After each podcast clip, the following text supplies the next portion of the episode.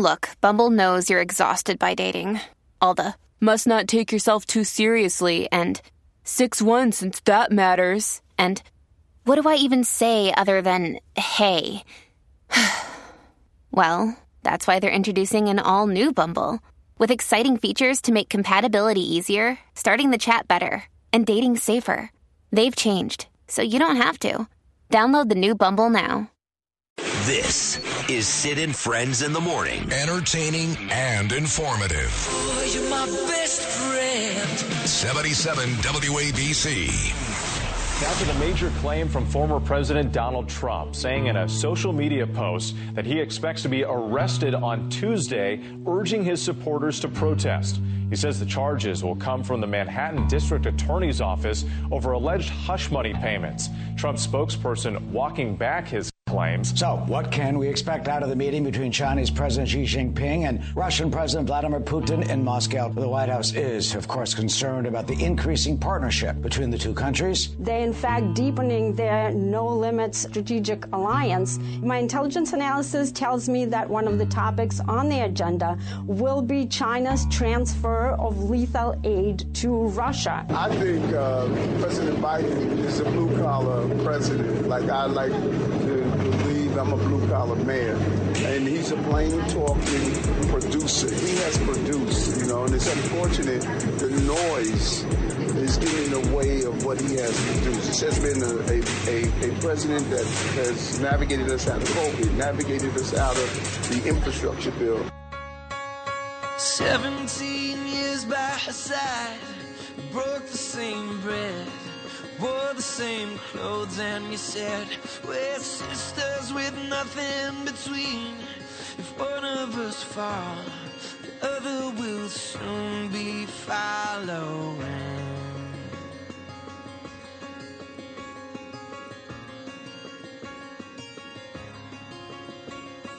Both of you fell the same day. You don't know why. One of you up and you lay your body down on the floor. You're desperate to hear footsteps again, but this house is on fire. We need to go. Whoa,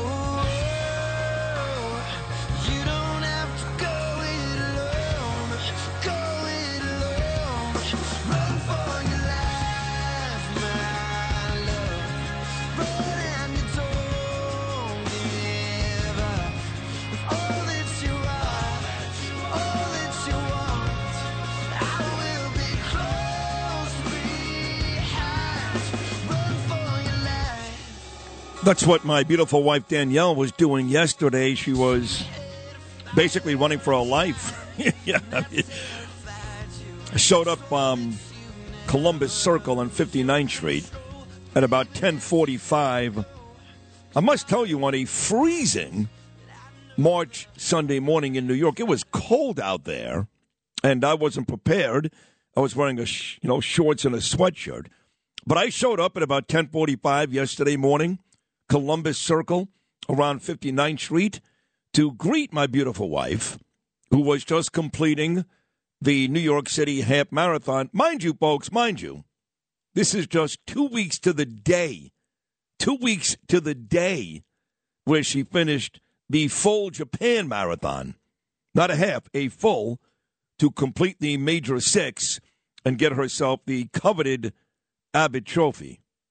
I said, D, I said, D, you really, you just ran Japan two weeks ago. Another 13 plus. To, I got it. I got it. So, uh, sure enough, yesterday morning, about 6 a.m., Danielle's up getting dressed. I uh, did some laundry, did some things around the house, went to Starbucks, took the train over to 59th Street, and there she was in her glory amongst about 30,000 other runners. The New York City half is a big deal for New York, a big deal. In fact, two of Lou Rufino's best friends ran that marathon as well. Amy Robach and TJ Holmes ran it together. These two, look, I don't care if they bang 10 times a day, 20 times a day. That's up to them. I don't care. I don't understand why the media is so fixated. Look, She ruined her marriage. I feel less badly for her husband, the celebrity guy, Shue, than I do for Holmes' wife, who's just an everyday nice lady. But the two of them, they're animals. They don't care. That's fine. That's what they do. But why do I have to hear every day about these two idiots? I just don't care. I mean, the fact they went to Ellen DeGeneres' producer last week in an attempt to get their own TV show. Could you imagine Amy Robach and TJ Holmes trying to give us advice on relationships? I mean, but those two ran the marathon together. So that was a big deal. I know you love them, Lewis. I love Amy. We got to know Amy pretty good, didn't She's we? a nice, very nice person. She started her career. No, she's not. She's a scumbag. Nice Why? person. Okay, she's got she? kids and a husband. Oh, and she's banging this guy all over town. Stop it. Oh, Nice person. okay. She's, She's- gross. I don't care. She's disgusting. I don't care. I don't She's care nice. either, but she's gross. You No, can't. she's- she's I don't care, but she's gross. She's not gross. She's gross. What she did to her husband and her kids was gross, and continues to do it with, with I mean, zero, zero remorse, zero. Well, get a divorce and get it over. But she with. didn't do that. All right, I get. So I she's gross. All right, gross. Gross. Disgusting. Yeah, I'm can't stand her. And and I and again, I knew her as a kid, like you did at MSNBC. See, don't confuse the fact that she's pretty with that she's a good person. She's not. She's a cancer survivor. Great, God bless her. What was her alternative? Die? I don't understand. Why, you What- what's the alternative? You're using Phil logic right there. Yeah, I mean, That's- make, it makes no sense. Way to go. You're a cancer survivor. Okay, the alternative is you die. So she survived. Thank God. God bless her. I don't want to see the lady die, but she's not a good person. She's not. Okay, and neither is her scumbag boyfriend. But they did run the race yesterday. But there were some nice people who ran the race that are good people. For example, uh, Laura Schirripa, who's married to the great actor from Sopranos and Blue Bloods, Steve Schirripa. Laura ran the race. She runs a marathon every year. Uh, Frank Russo, you know Frank, he's in charge of all the cops and kids, all those big boxing events. Really a super guy, Frank Russo. Uh, Pat Russo, I'm sorry, Pat is the father. His son Frank ran the race, and by the way, Frank Russo did that race in an hour and a half. How about that? That's a heck of a job by uh, by Frank Russo. Martha Wilder is a huge fan of this show. I don't know her, but her daughter ran the race. So congratulations. So a a hearty congratulations. I think my friend Val Greenberg from uh, Deb Norville show on Inside Edition. I think she ran it too. Hearty congratulations to anybody and everybody that ran the New York City Half Marathon yesterday. Tough day, windy, 16 mile per hour winds, cold. That FDR was cold yesterday, but they got it done. Danielle did the race in uh, just over two hours, and you can see the medal and her race time and all that on my Instagram page at rosenberg.sydney, at rosenberg.sydney. Now, let's get to Trump. I don't think President Trump is getting arrested tomorrow. In fact, I'm pretty confident in saying he's not. Now, I know he kind of jumped the gun and sent out that social media post and ginned up all of his folks go out there and protest, and he's taking a beating for that. I don't know this for sure. I don't. But my gut tells me he will not be arrested. Let me tell you why. It's actually kind of simple. He didn't commit a crime. You just can't arrest somebody because you don't like them. I don't care what Alvin Bragg is trying to sell to the public. Donald Trump did not commit a crime. In fact, he did nothing wrong. Forget about a crime. He did nothing wrong. You can't just arrest him. So I know Trump is out there yelling and screaming, they're going to arrest me and go out there and, you know, and um, protest and get crazy and blah. You can say get crazy, but go out there and protest because I'm going to be arrested. His numbers are going up, up, and up. He has been bashing Ron DeSantis in three consecutive polls now Fox News, Emerson, and Quinnipiac. Whatever he's doing seems to be working. So he gins this up on the weekend. He gets all of his supporters going nuts. I got about 50 text messages on Saturday. Sid, is this true? Now, I do have a pretty good pipeline to the president. That's true. And the mayor, which is odd because they're two completely different guys. One is going to run against Biden. One compares himself to Biden, which is really pathetic. Eric has to stop doing that. I just, you know, I'm going to have to talk to Eric Adams, a very serious conversation, because I, I, I, I, I you know, the mayor says and does a lot of stuff, and I kind of let it go. But when you try to sell the public that Joe Biden is doing a good job and the people around him suck, that's where you're going to lose me. I'm sorry. You're going to lose me. So I have to talk to the mayor this week about that. Because the truth is, he's right in one respect. The people around him do suck, but so does Biden. He's the worst president ever. Why you would compare yourself to the worst person at that job, I don't understand it. I don't get it. So I got to talk to the mayor. But um, Trump, he ain't getting arrested. That's my opinion. I don't know this for a fact. I could look like an idiot tomorrow. I could. And the world can be set on fire and the country could go nuts. But I don't think he's getting arrested. Because, like Joe Tacopina, my dear friend, said on Mark Levin's show last night, courtesy of Fox News, great job by Tack. He's been everywhere the last week. He did not break the law. You can't arrest somebody unless they break the law. Joe Tacopina, courtesy of Mark Levin and Fox News last night, cut number one. Welcome back, America. I'm here with Donald Trump's lawyer handling another one of these rogue prosecutors, this time in Manhattan. Joe Tacopina, uh, non disclosure agreements. I mean, people coming and going, severance payments, probably 10,000 of them signed every day. Uh, I suspect that the DA's office has non disclosure agreements. Uh, people can't discuss certain things. Uh, U.S. Attorney's Office. Uh, these are rather common business practices, are they not? They sure are. And, and especially in my world, as a lawyer, when you're resolving cases, look, I've represented many, many beyond wealthy individuals who will resolve cases for what they call nuisance value to make a, a, an embarrassing problem go away. And the problem isn't always a real problem, it's the threat. Of, of an allegation. That's enough. I mean, you know, I, I've known some individuals who, who settled cases from someone they don't even know who the heck that person was because they were going to make a claim against them. Um, and they had uh, met them at a, an event, a gala or something, and they took a picture with them. And, you know, sure enough, that turns into an allegation. And somebody saying, well, I'll pay $100,000 to quash that now. It's ridiculous. I, I, shouldn't have to. I'm outraged. But on the other hand, you know, you're going to spend more than that in legal fees. You're going to have the public embarrassment, the family embarrassment on something that's not true.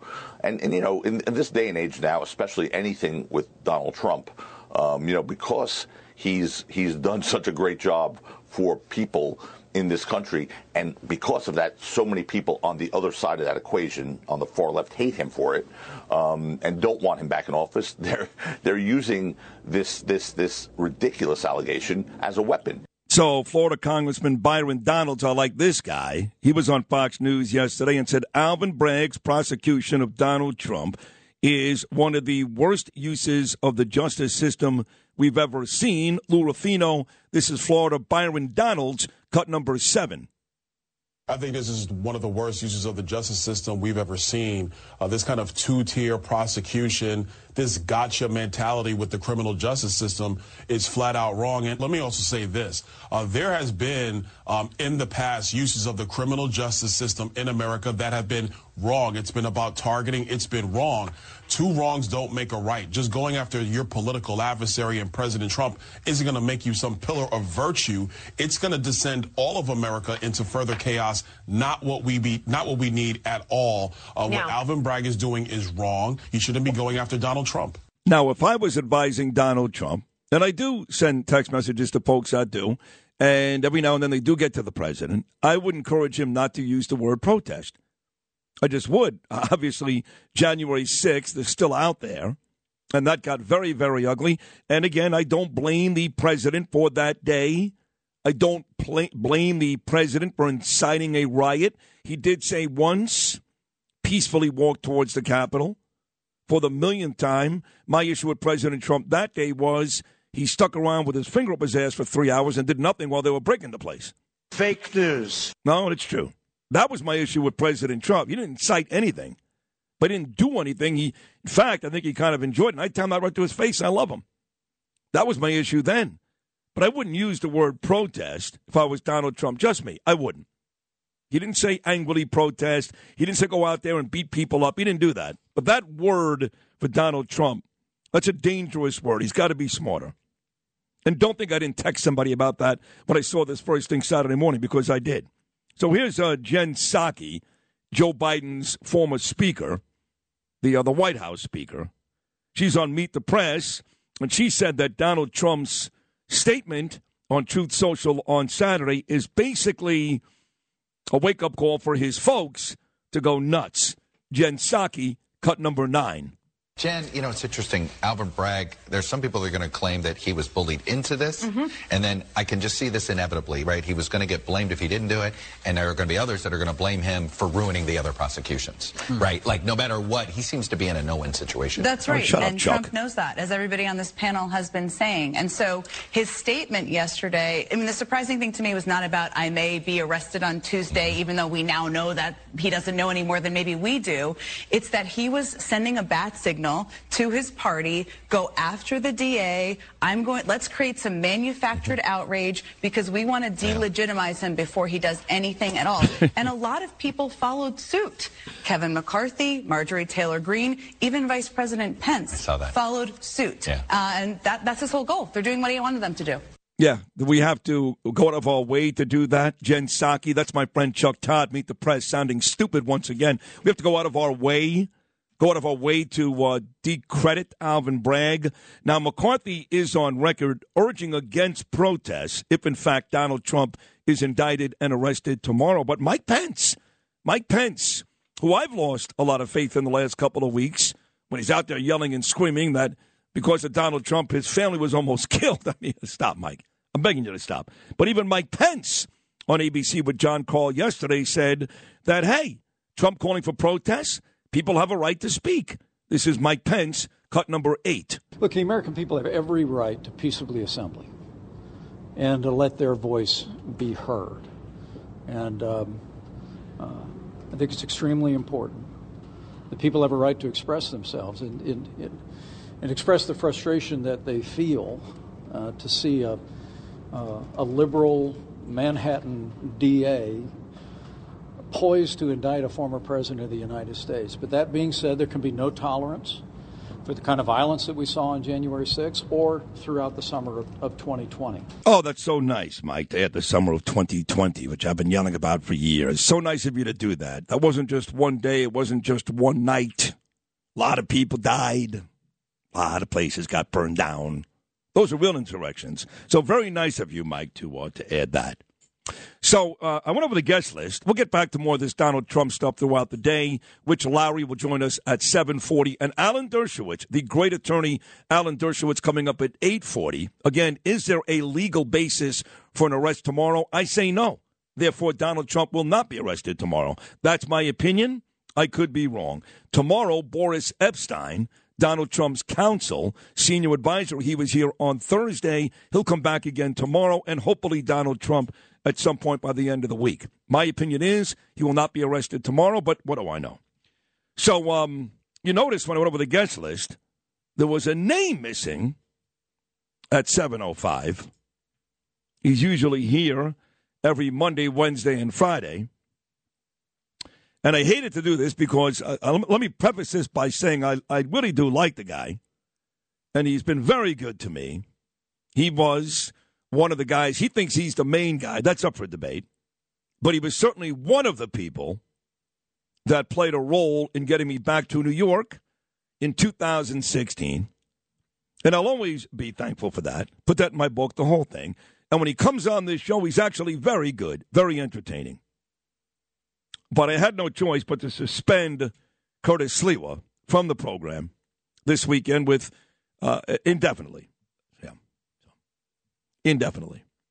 So when I came in this morning, I, I told the news, of course, to my crew, which now consists of four great Americans Lou Rufino, Macedonia Phil, Justin Ellick, and Noam Laden.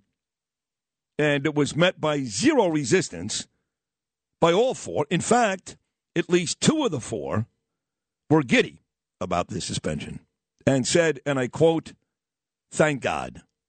Do you guys want to admit which one uh, which one of you said that? I think it's more fun if we don't. If we just let Yeah. let people get let him guess, it's it'll be a little more fun. Yeah. Lou, let's start with you. Okay, here I am. Hi. What do you think about this uh, this Sliwa suspension? Any any thoughts on this? I, I have I have no thoughts. I have to plead the fifth. You know what it is when I when I tell somebody not to do something on this show, you just don't do it. I mean, if I come off sounding like arrogant, I don't care. I don't care. It's not the Sid and Curtis show. It's the Sid show. And if I'm going to bring you on a couple of times a week because you're good, you're good, he's good, he's good, then you have to abide by the rules. This goes for anybody and everybody. And if they don't, then I don't want them back. And if management makes them come back, then I'll leave. And if you think I'm kidding, watch. I'm not kidding. So when I tell him not to say something and he says it, then that's it. Now, he didn't do anything that's so egregious that he can't come back at some point, maybe very soon. I don't maybe Wednesday, I don't know. But for today he's out. What you said indefinitely. That's all. Indefinitely is uh, could be today and tomorrow. Could be all week. Could be a month. I don't know. I need to sit down with Curtis, talk to him, have him lie to me, tell me he's not going to do it, and then do it again mm-hmm. before then he really is suspended indefinitely. Because that's what's that's what's going to happen. He's going to say to me, "Okay, bro, you got it," and then the very next show he's going to do it again because he can't control himself. How do you think the show's going to survive without him? We'll Will get, it? a, we'll get a seven six or an eight oh, four. Oh, okay, yeah, so we'll- we'll just do just fine. I don't need anybody. Okay, quite. I don't need anybody. I got five or six great guys today. I got you four guys. I don't need anybody. I've been trying to tell that to management for for years. I don't need anybody. Evidenced by the ratings for for quite some time now. I don't. Enormous. Big. They really are. Yeah. If you added up uh, two books for Imus, he didn't get what I get. two books. Nope, never. So that's it. Curtis is. Uh, This sounds worse. out. Sounds worse than a uh, patellar tendon. yes. No, it's not that bad. Patella tendon, you're out for the year, Edwin Diaz. I'm not saying Curtis is out for the year. He could be back very soon. Who knows? well, when you say indefinite, that's It is open. indefinite, yes. Definitely sounds serious. It Yeah, sounds scary. That's a scary word. right? Well- when they don't, and when the commissioner says you are suspended. Well, the problem is, I, the, look, the problem is, I just can't trust him to do what I ask him to do. I can't. I just, he doesn't care. He does what he wants to do. That's part of the reason why people like him, I guess. And I do the same thing. I'm in the same boat. But right now, I've got the leverage. He doesn't. And uh, what he did last week was was uh, was no good. So, and I'm not going to get into it. It's none of your business. you, you're you're right there though. You're I'm very, right, very close. yeah. You're almost Yeah, there. yeah. I don't want to talk about it. yeah, I'm very close. yeah, you're close. How close? Very. Would you say? Would you say a uh, a hair? I would say by the nine o'clock hour. All right. That's called time spent listening. Stick around. So, so Curtis is suspended, and that's the end of it. I don't want to hear anymore. That's it. About it, Don't right? go on some Facebook page and start complaining. I only listen to Sid because of Curtis, because you're lying. You know you're lying. The numbers indicate that's not true, not even close. So don't do it. No. If you're upset about it, I agree with you. I'm, I'm upset too. I hated, I hated doing this. I almost cried last night. Well, maybe that's a No, stretch. you, Fine. no, you didn't. Because you're you're actually giddy right now. So what do you mean? talking about? What It mean almost made you cried? cry. Stop it. You almost cried. I did. I was very upset. I'm sure. I'm sure it tore you up. It ruined your whole Sunday. Yeah. He did try to call me last night, and um, well, I didn't pick up. I was busy. Busy doing what? Crying. Really, nothing. Oh, okay. I just saw his name. I'm like, nah, not tonight. I'm sure he's happy about this whole situation. I'm sure he's It'll be take- fine. taking it fun. He'll be It'll fine. all great. It is what it is, folks. I hate that saying, but it just works. It is what it is. 1 800 848 WABC, 1 800 848 9222. Rich Lowry, Alan Dershowitz, Radio Hall of Famer, formerly Mr. CBS for many, many years, Dan Mason. And yes, back by popular demand, my mom Naomi. All that coming your way on an epic Monday edition of New York's number one talk show, Sid and Friends in the Morning, only right here on Talk Radio 77 WABC.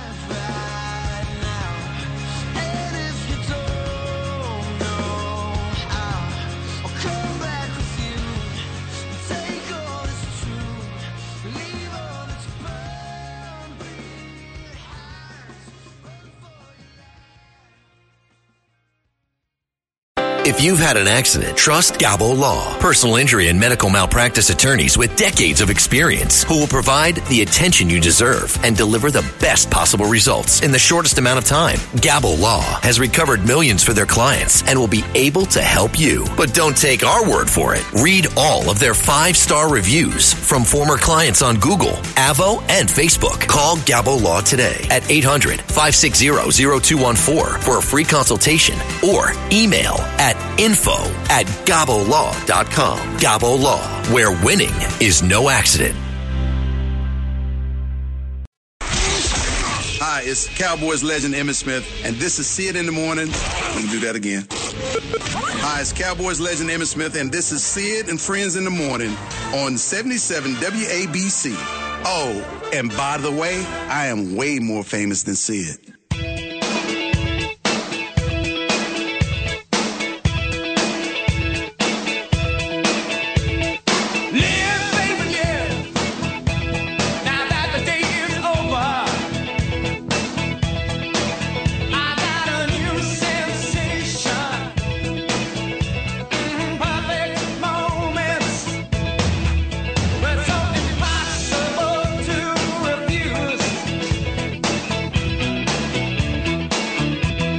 To refuse. INXS, new sensation on your new week. Happy Monday morning, New York City, six thirty.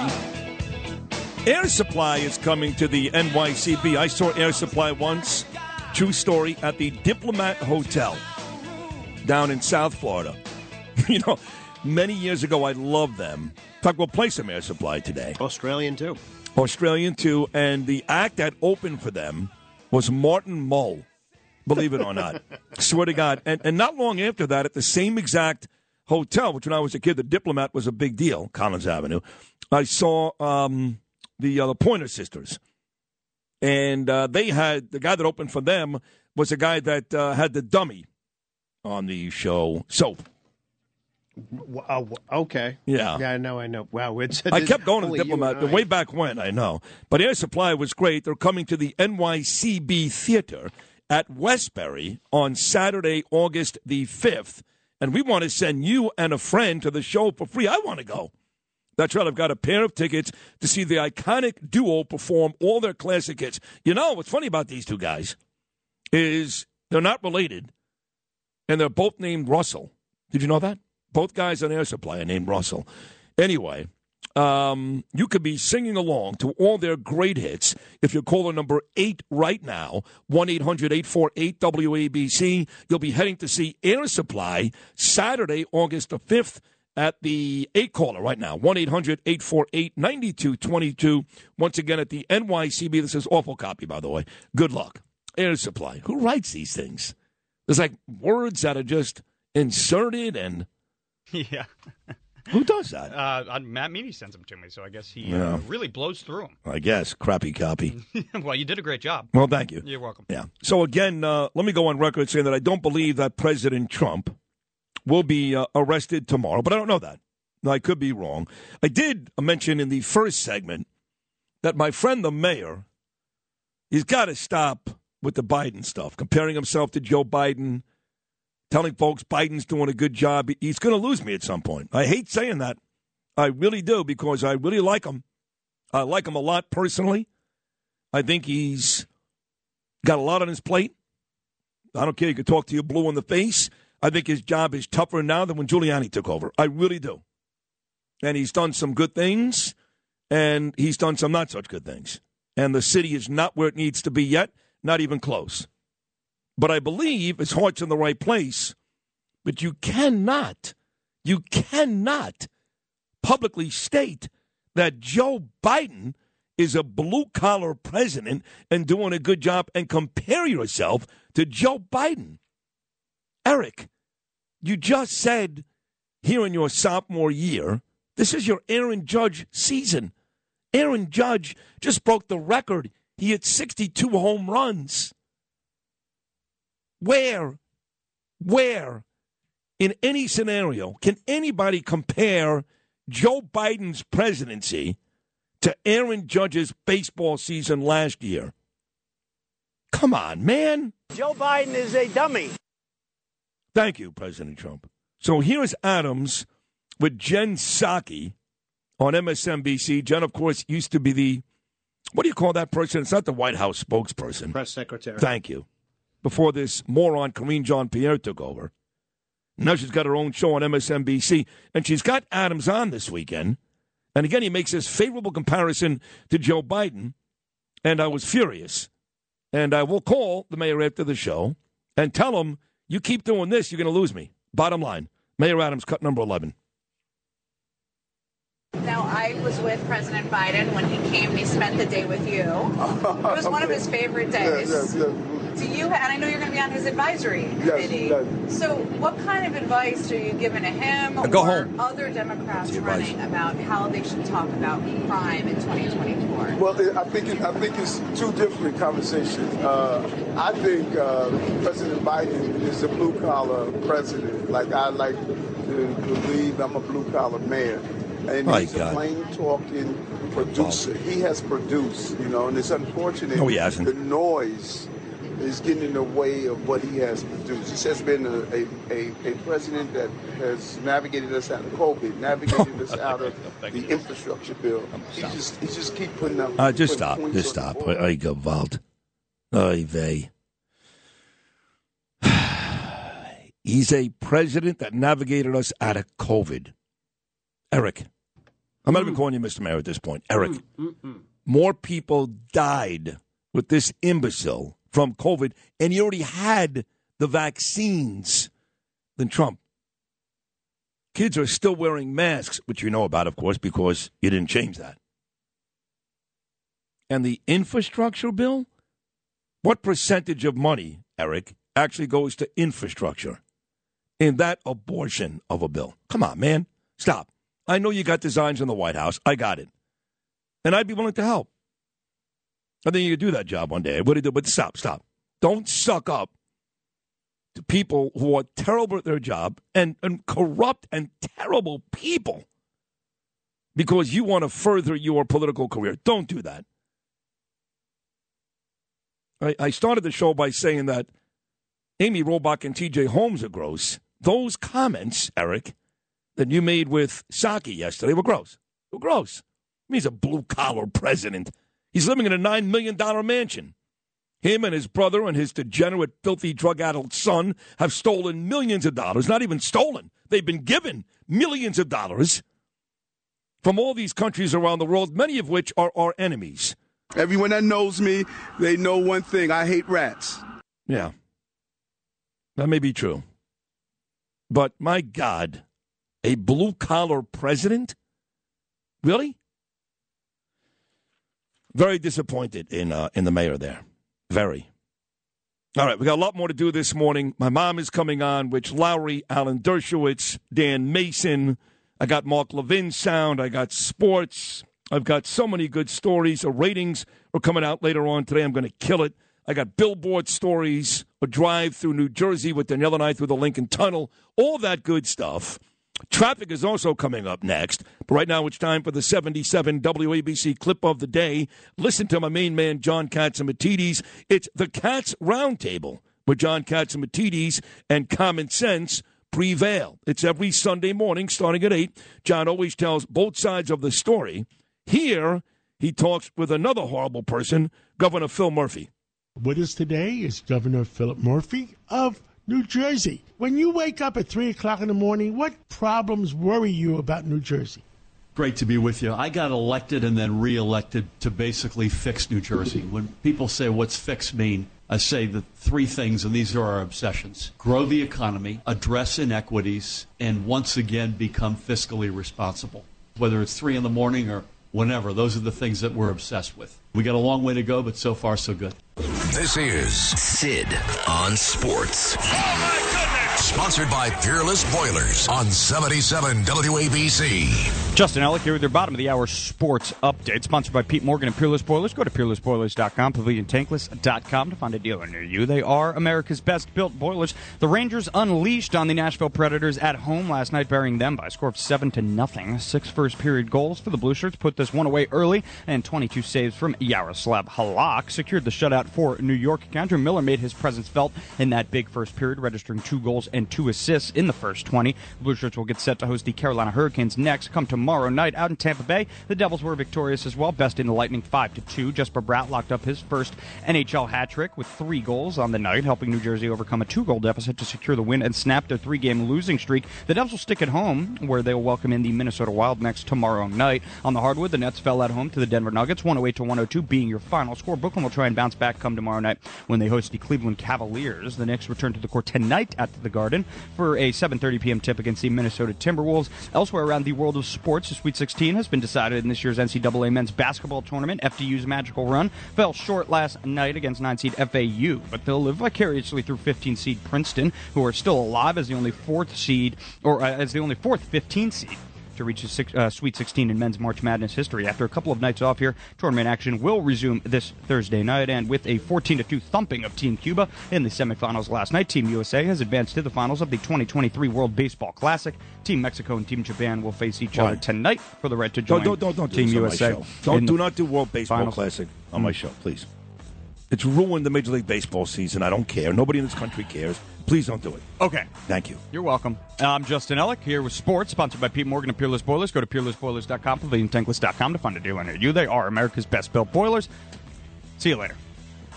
Entertaining and informative. This is Sid and Friends in the Morning. 77 WABC. I'm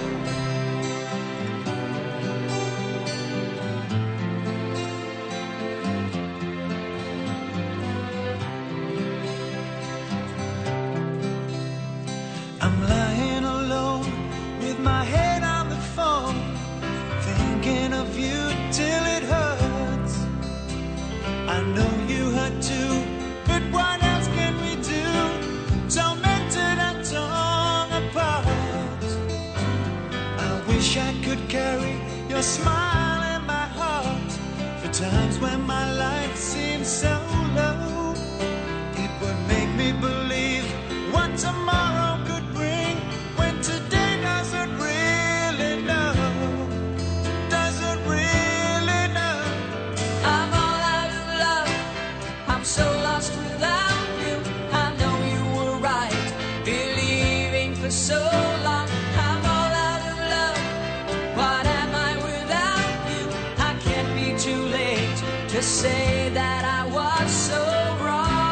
I tried giving away tickets today to see this uh, great group Air Supply, August the 5th. This is All Out of Love. We'll play one more because I happen to like these guys.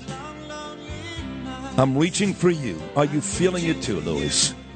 646. Sing it. Come on. So Danielle and I took a, uh, a long drive into Staten Island on Friday. You know, the house is really coming along nicely, thank God. I'm living in Battery Park is not a horrible place. I must tell you, it's actually kind of lovely. When the weather gets nicer, it's going to be really nice. It was right on the water, right on the water. So now it's very windy and cold, but you know, we're a couple of feet away from the entrance to Brookfield Plaza, which is really nice. And then uh, from there, I can take the train anywhere I want, which is easy. So I like it. I, I do like living in Battery Park. I lived there many years ago. I'm embarrassed to say this, but back after 9 11, Danielle and I were living in a very, very small apartment in Chelsea on 21st and 8th during 9 11. In fact, I remember the smoke billowing through my windows, even all the way there in Chelsea. And after 9 11, people ran out of Battery Park in that five day area. They ran away. And there was an apartment which went for about $4,000 that they were renting for 1900 right on the water beautiful view of the statue of liberty. They literally found epidermi that's skin folks on the air conditioning units outside from people who died that day. But we took advantage of the rates and we moved there and lived there for about a year before we bought our first home in the northeast in tenafly new jersey which of course i lost. You know the whole story. So we lived in battery park back in 2001 2002 and now we're back. But we're here just temporarily. Insurance company put us here until we get back home. And it's getting closer and closer to getting done. So, for example, uh, two Saturdays ago, we went and picked out, you know, stuff for the bathroom and we picked out paint. This Saturday, we went to a place called Verrazano Tile on Staten Island. I tell you, I got there early. So I was uh, walking around outside looking for a Dunkin' Donuts. Danielle was gonna, was meeting me there. I took an Uber and there's a restaurant, I think it's called Nino's, right there on Highland Boulevard on Staten Island. And it's next door to the tile place, Joe's place. So I'm standing outside, and some guy comes literally running out. His name is Michael, and he's a firefighter. And he's like, Oh my God, Sid, I listen every morning. I love you. You're great. All the boys inside, they all listen. So I don't know what the gentleman's last name is. It's something like Mears or Marine. Rich Mears, Rich Marine he uh, he died last week, and he was a beloved, beloved firefighter. And they had the services on Staten Island, and then this really lovely lunch at this restaurant on Staten Island, and all these firefighters were there, and they came out to greet me, which was really cool, really cool. And then we did our tile shopping with Rich and went home, but spent about an hour in the car on the way back to uh, to Manhattan. Had Stern on, and at no point, Lewis, did Howard Stern bring up Donald Trump. At no point did Howard Stern bring up Eric Adams or Kathy Hochul or Kevin McCarthy or Rudy Giuliani. None of these folks.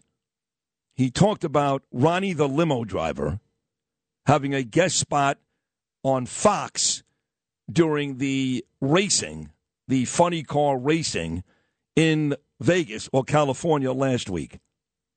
And it was 45 minutes of nonsense. When I tell you nonsense, I couldn't even repeat for you what they talked about. And yet, I laughed the whole trip. I laughed the whole trip. And I've only been saying this for, I don't know, seven years here. That's what wins. We cover everything, right? We've done Trump already this morning more than once. I played really good sound from Joe Tacopina, Mark Levin, and others. And we'll talk to Rich Lowry about Donald Trump today. And we'll talk to Alan Dershowitz about Donald Trump today. And I just maligned Eric Adams. So we do all that. But man, when you start doing that stuff all day long and that's it, you are not going to win. And for 45 minutes, I couldn't even begin to tell you what Howard Stern talked about. But it was brilliant radio. I mean, great. And I mean, got- belly laughing. And then he got to Hunter Biden, then, right? I don't know. I shut, the, I shut it off. he he to. At some Yeah. point, he had to get to it. I don't think he did, no. Robin, this uh, briefcase, this laptop is. I think he was about to talk to Bradley Cooper or something. I don't know. Oh, something like that. Yeah, something. Yeah. Well, that'll work too. But it was great, man. It was it was great. I loved it, and it put me in a good mood, and that's all I'm looking for. You know, I, I met a guy yesterday in the um, parking garage. Danielle, myself, and Gabe actually took a trip. This is unbelievable, but I've come to find that thanks to my friend Eyal Faraj and the fine people at RPM Raceway, which we do endorse on this show, they've got billboards of me all over New York. And now I've got people that send me messages on Instagram at rosenberg.sydney when they see a billboard. These are large digital billboards. There's one on Route 80, for example, in Paterson. There's one right outside the Islanders' home ice, the UBS Arena, at the entrance to La Crosse County. There's one on the West Side Highway, which a bunch of people saw yesterday going home from the half marathon. And there's a big one supposedly by the Lincoln Tunnel. So yesterday we decided to take a drive to the Lincoln Tunnel and just go into Jersey and come right home, which we did. Took us about an hour to go from Battery Park through the Lincoln Tunnel into New Jersey, got off the very next exit, Kennedy Avenue, came right home. And wouldn't you know that the first face I saw on a billboard is a guy celebrating his birthday today. Today. And a guy that's on this show occasionally. And a guy that, along with Christopher Mad Dog Russo, revolutionized sports talk radio. Our good friend Mike Francesa. His birthday is today. Happy birthday, Mike. And there's a huge billboard of Mike from Bet Rivers promoting his podcast. We didn't see me. So I got home an hour later and I contacted Al. I said, Is it possible that uh, throughout the day with times they change them? And he said, Yes. Because just an hour before, my dear friend Corey Zelnick, his um, assistant Stephanie, saw me, the billboard at the Lincoln Tunnel. So I missed it. They change them based on time. I'll get the times later on today. But uh, nevertheless, that's a pretty cool thing. So we made our way into New Jersey through the Lincoln Tunnel, and instead we got Mike Francesa instead of Sid Rosenberg, which is kind of funny because Danielle said, Really? Of all the people. That's ridiculous. And that brings us to a guest coming up at 9.05 this morning that ran CBS Radio. He's a Hall of Famer, a legitimate Radio Hall of Famer for many, many years. Chad Lopez knows him very well. And that is Dan Mason, who will join us coming up at 9.05. So that was uh, that was fun yesterday, and uh, we'll hit the road again today. If you see any of these billboards, feel free to contact me once again on Instagram.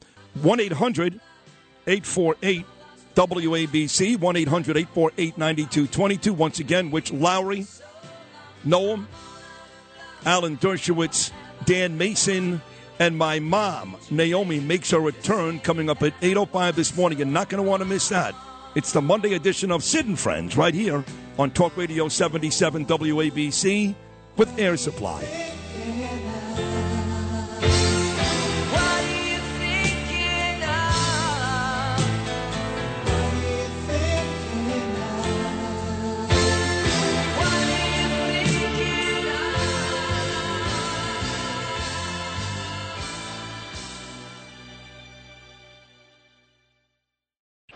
Radio 77 WABC. Yeah. Thank you, thank you, thank you. Far too kind. Uh. Woo. Yeah. Ready? Woo. Woo. Let's go. Can I get an encore? Do you want more? Cook and roll with the Brooklyn boys. So for one last time, I need y'all to roll. Uh, uh, uh, yeah. Now what the hell are you waiting for? After me, there should be no more. So for one last time, make some noise. Get him, Jay. Who you know fresher than whole? Riddle me that. The rest of y'all know where I'm lyrically at. Rich Lowry will join me at 740. My mother, Naomi, coming up at 805. Very famous attorney Alan Dershowitz coming up at 840. Former president of CBS Radio Hall of Famer Dan Mason. He's coming up at 905. Hopefully, President Trump at some point this week. Boris Epshteyn, who happens to be President Trump's lead counsel and senior advisor, coming up tomorrow, as well as uh, Bo Dietl. And again, I, say this with a lot of regret, but I had no other choice but to suspend Lou Rufino's buddy Curtis Sliwa from the program indefinitely. So I I actually thought about ten minutes ago about lifting the ban. I, I just something came over me. I don't know. I, I, I felt badly and and Lou was outspoken and Phil. Don't dare do that. These are not quotes. Yeah, that's a quote. No, that's not a quote. You're like, why? It, it was a, that high pitched. You, would- you would like to see me continue this suspension. What is it? Uh, what, what is your issue with uh, Curtis? I mean, I know mine, but what is yours? Why do you? zero. No. So why were you so giddy this morning when I announced that he was suspended? I saw no. I just saw you, and I said, No, that's not what happened. No, no. Be honest now. What What is the issue? "That's all I can. That's all I remember. That's it. That's it." You and Phil are like, I mean, you're like kids in a in a sandbox. Well, that's that's how we work. We work like we're in a sandbox. And Because no, that's a I great mean, job. this this son of a bitch, no, who, who Curtis only says wonderful things about occasionally. He was, uh, he, he couldn't be happier. I, I hugged you actually when you told me. You did? Yeah. Yeah, you did. You gotta gotta be who you are. Well, That's it. When you told me what it was, I said, you know, and I hugged you. I had, I had no choice. Yeah. Right. I yep. When you said to me, I said you got to do whatever you have to do. I'm, I'm going to suspend three people from the program indefinitely this week. Three. I don't know who the other. Well, I know one of them. I know two of them. But it'll be fun if you want to try to figure out the other one. it doesn't sound like you even know what you're doing. I'm gonna do two. Oh no, uh, one. Trying to figure it out. I think I'm going to go to RPM on Saturday, too. I'm going to take Gabriel and a bunch of his uh, friends. And if you guys want to come with me, maybe we'll get some listeners to show up there and the whole thing. I don't know. We'll make a whole thing about it. We'll see. We'll come back with the hour number two of this four hour extravaganza, New York's number one talk show. That's me, Sid and Friends in the Morning, only right here on Talk Radio 77 WABC. Perfect time to say goodbye. When I come back like Jordan, we in the 4-5. It ain't to play games with you, it's to aim at you. Probably name you. If I owe you, I'm blowing you to. This is Sid and Friends in the morning. But you say he's just a friend. Oh, you're my best friend. 77 WABC. Boy!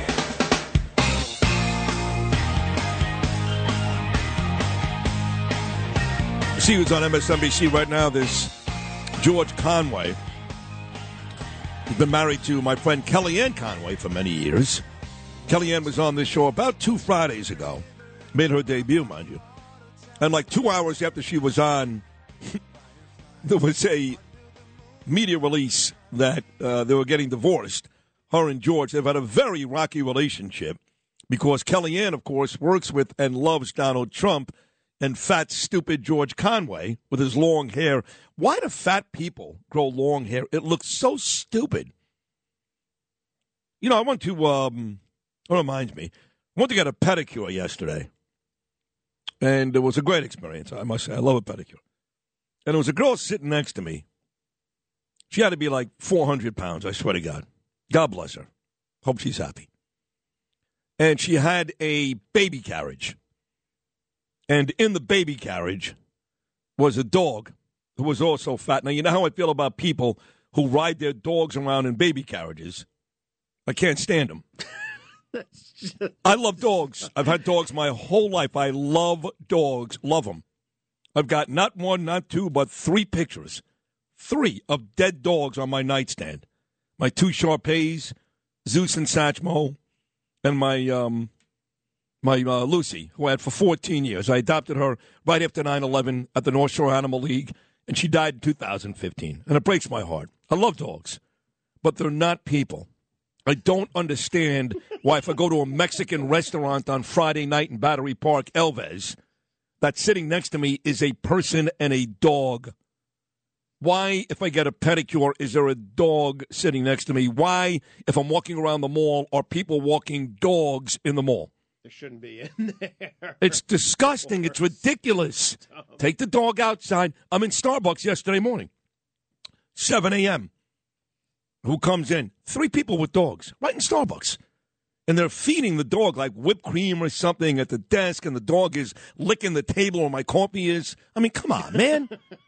come on. It's bad enough you can't walk two feet in New York City without seeing duty and peepee all over the street. Although at this point, I'm not sure if it's a human or a dog. I don't even know. But don't worry, Eric Adams. Joe Biden's the man. but this this thing with dogs in Battery Park. I live in a building. There are more dogs than people. The elevators stink. I told you about the uh, the laundry and the washing machine. And the, again, I love dogs, but they're not people. Stop it. They don't belong in restaurants and stores. And take your dog for a walk. Take him to the park. But not not in a restaurant. What is that? I can't believe we don't see them on Rockaway Beach too, where they're not allowed. I didn't. I didn't see that in Rockaway. No, I was there for nine months. I didn't pretty- see that. They're strict about it. Yeah. On the beach. The dog doesn't belong on the beach. Well, I see a couple of dogs on the beach early in the morning, not when it's packed, like in the afternoon, but I'll see a guy or a lady with their dog at like 7 a.m. throwing a stick, that whole thing. And then I see the dog make poopy, like a big duty right on the beach, and I got to worry about walking in that. I don't want to want to want to walk in that. And they probably don't clean it. And even if they do, they miss a piece. Come on, man. In the mall, in a restaurant, dogs.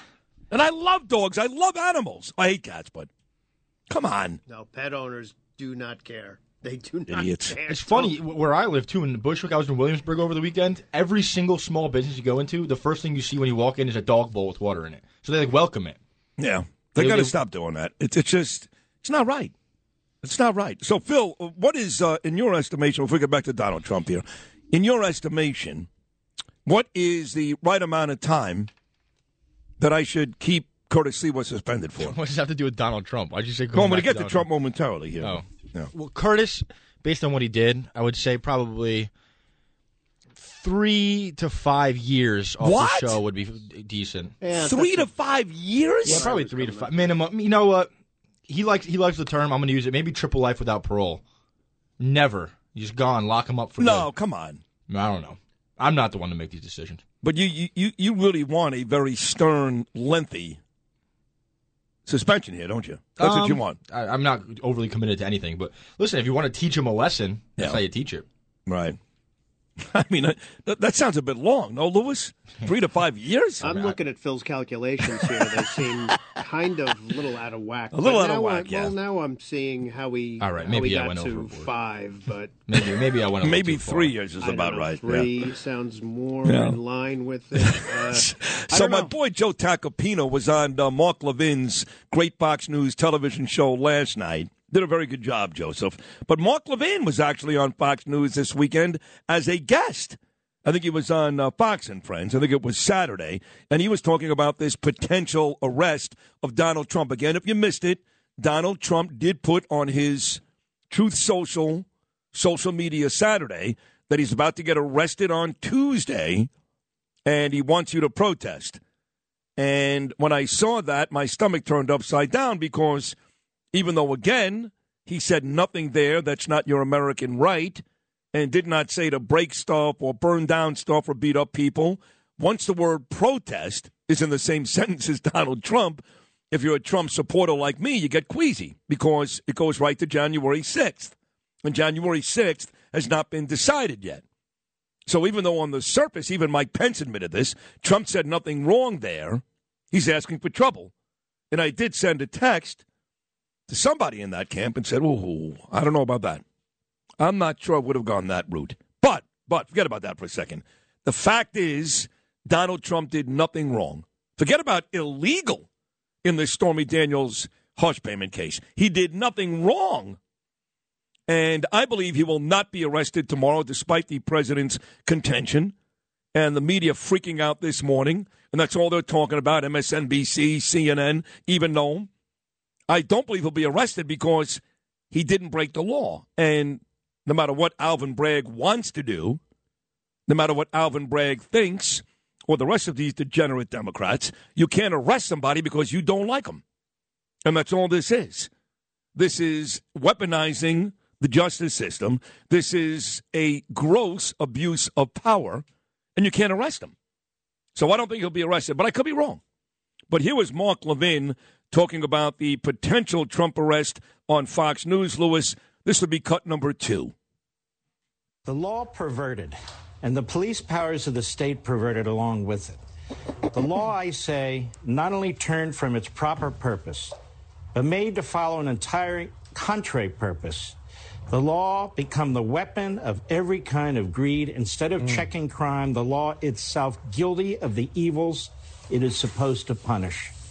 And let me tell you something: when the people lose faith in the law, right. the country's done. That's exactly and right. the people are losing faith in the law because the Democrat Party, Democrat prosecutors in Manhattan, a Soros prosecutor, wants them to lose faith in the law. Their whole goal is to destroy the civil society and the morality that undergirds it. That is the mission of the Democrat Party. He goes on here, the great one, Mark Levin, to talk about the obsession, the obsession with Donald Trump. Cut number three. How many times have they gone after this man, Donald Trump? What exactly has he done to deserve this? Uh, why are they studying his life like they're studying an archaeological uh, site? Uh, why are they looking for novel legal theories to go after the man? Why are they trying to turn a law upside down, which is what they're trying to do, where they have to jump through the hoops in Manhattan? The statute of limitations, two years for a misdemeanor, five years for a felony. They've been examining it for six years. The Southern District of New York, the U.S. Attorney's Office looked at it and said there's no federal crime here, and there isn't. And how do we know that? Because this was tried against John uh, Edwards, and uh, that case was lost. Yeah. And it was lost under the tutelage of a man you may have heard of, Jack Smith, who's the special counsel now in Washington, D.C., when he headed the uh, public integrity section of the criminal division. This guy's invisible hand is everywhere. Here's some more Mark Levin, who again is supposed to join us at some point later on this week. The great one himself, a guest on Fox News yesterday, talking about this fat loser, the Manhattan DA, Alvin Bragg, cut number four. So now you have this hack prosecutor in Manhattan. Let me put this in plain English so everybody can understand what's going on here. It's not hush money. These are non-disclosure agreements. Companies, individuals, divorce parties entered into non-disclosure agreements, 10,000 a day probably all across this country. Hmm. How much you want to bet the Manhattan DA's office has entered into non-disclosure agreements? How much you want to bet the Department of Justice, the FBI, and the U.S. attorneys have entered into non-disclosure agreements? How much you want to bet these news operations covering it, like MSNBC, NBC, and the rest, have entered into non-disclosure agreement. Now we call oh hush money. There's nothing illegal with non-disclosure agreements. The reason you have a non-disclosure agreement, whether it's severance or something, is you're telling people keep your big mouth shut, and in exchange for that, We'll take care of you. That's not a crime. It is what it is. It's a contract. You know, talking about NDAs, this is a good time to introduce the Joe Tacopina cut. Again, Tacopina was on Levin's show. Mark Levin, the last couple of cuts we played, he was a guest on Fox News, but he has his own show, does very well on Sunday nights. And Tacopina was on last night talking about these NDAs, Lewis. Lou Rapino, this is Joe Tacopina with Mark Levin, courtesy of Fox News, cut number one. Welcome back, America. I'm here with Donald Trump's lawyer handling another one of these rogue prosecutors, this time in Manhattan. Joe Tacopina, uh, non disclosure agreements. I mean, people coming and going, severance payments, probably 10,000 of them signed every day. Uh, I suspect that the DA's office has non disclosure agreements. Uh, people can't discuss certain things. Uh, U.S. Attorney's Office. These are rather common business practices, are they not? They sure are, and and especially in my world as a lawyer, when you're resolving cases. Look, I've represented many, many beyond wealthy individuals who will resolve cases for what they call nuisance value to make a, a- an embarrassing problem go away. And the problem isn't always a real problem; it's the threat.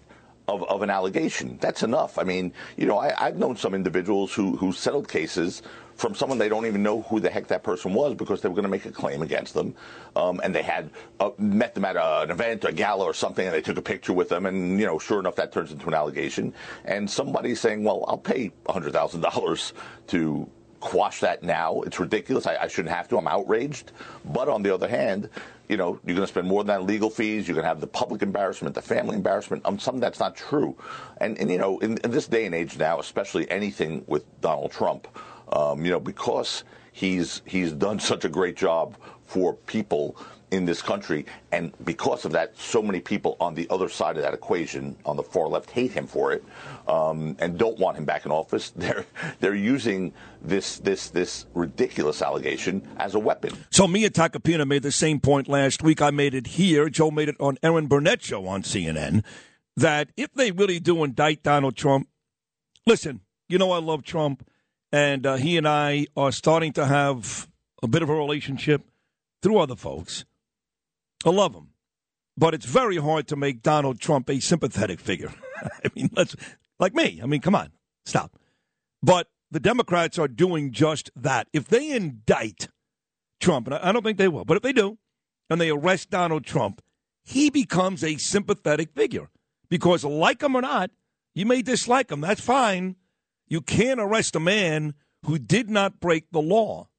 And if they do that, they're going to make his path back to Pennsylvania Avenue even easier. And he knows that. Look, Trump's a smart guy. He's a smart son of a bitch. He knows the deal. He get everybody all ginned up, go out there and protest. These guys are coming after me for no reason. He's exactly right. Even Chris Sununu, this moron on CNN, the governor, who uh, says that uh, Trump shouldn't run and Trump should. Even he said this weekend that you go after Trump, you make him a sympathetic figure. Chris Sununu, Lewis, cut number six. I think there's a lot of unknowns. I, I can tell you, uh, I think it's building a lot of sympathy uh, for the former president. I think the fact that I was with coffee this morning with some folks, and, and there's every not none of them were, were big Trump supporters, but they all said, uh, you know, they felt like he was being attacked. And as you pointed out, this is likely a, some sort of misdemeanor on an issue seven years ago. This has nothing to do with January 6th. There's folks out there that still think this has something to do with, with January 6th. So um, I just think that the, the not just the media, but really uh, a lot of the Democrats have misplayed this in terms of building sympathy for the former president, and it, it does drastically change the paradigm as we go into the 24 election. All right, again, my mother Naomi coming back on 805. You wanted her back by popular demand. You know, I spoke to my mom on Saturday. She sounded great. She really did. And um, I have no idea what she's going to talk about today. Something tells me she's going to be very upset about Trump. she's not going to be happy about Eric Adams saying nice things about Joe Biden. And I think I'm going to visit my daughter Ava in Wales sometime soon. So, rah rah, Grandma Naomi, she's going to be happy about that. She comes your way at 8.05 in between Rich Lowry and Alan Dershowitz on this epic Monday edition of Sid and Friends in the Morning. Only right here on Talk Radio 77 WABC.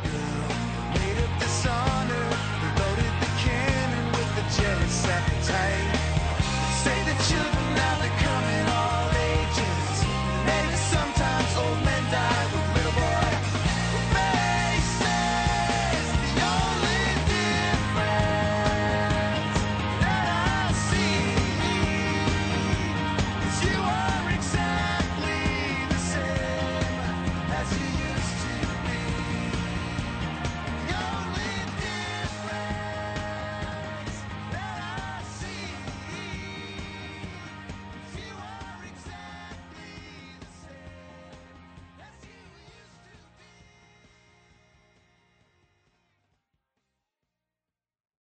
The digital dollar could give the feds control of your money. Get the digital dollar report. Call 1 800 862 6970 and also receive a $1,000 credit from Priority Gold to protect your money. Or just go to digitaldollarreport.com. Please note the information provided does not constitute financial or investment advice. Bill O'Reilly here, and I'm warming up. Stand by for the O'Reilly Update Morning Edition. On this Monday, life is not fair, and then you die. That is the cliche. Um, but it's a little bit more nuanced than that if you live in the United States of America. Number one, our chief benefit here is a constitution that allows many of us, I think most of us, to pursue happiness. We have a shot at putting together a life that is satisfying and rewarding if we follow the rules. You got to work hard, you got to be honest, you've got to get educated. Those are the rules, or learn a trade. If you can fix something, you're going to make a good living. Anyway, so we do have opportunity, and many of us enjoy ourselves. But the downside is very few Americans prepare for the worst. And the worst is going to happen to you. It's just inevitable because life isn't fair and then you die. What you have to do is anticipate illness and therefore put together a good medical team, a physician you can get on the phone who cares about you, medical insurance that you can rely on, all right? A team of people who can come over to your house should you need them. This is just one thing. You've got to anticipate that bad things are going to happen and think about how to protect yourself against those bad things. That is the Morning O'Reilly Update. More analysis later on. This is Sid and Friends in the morning. 77 WABC.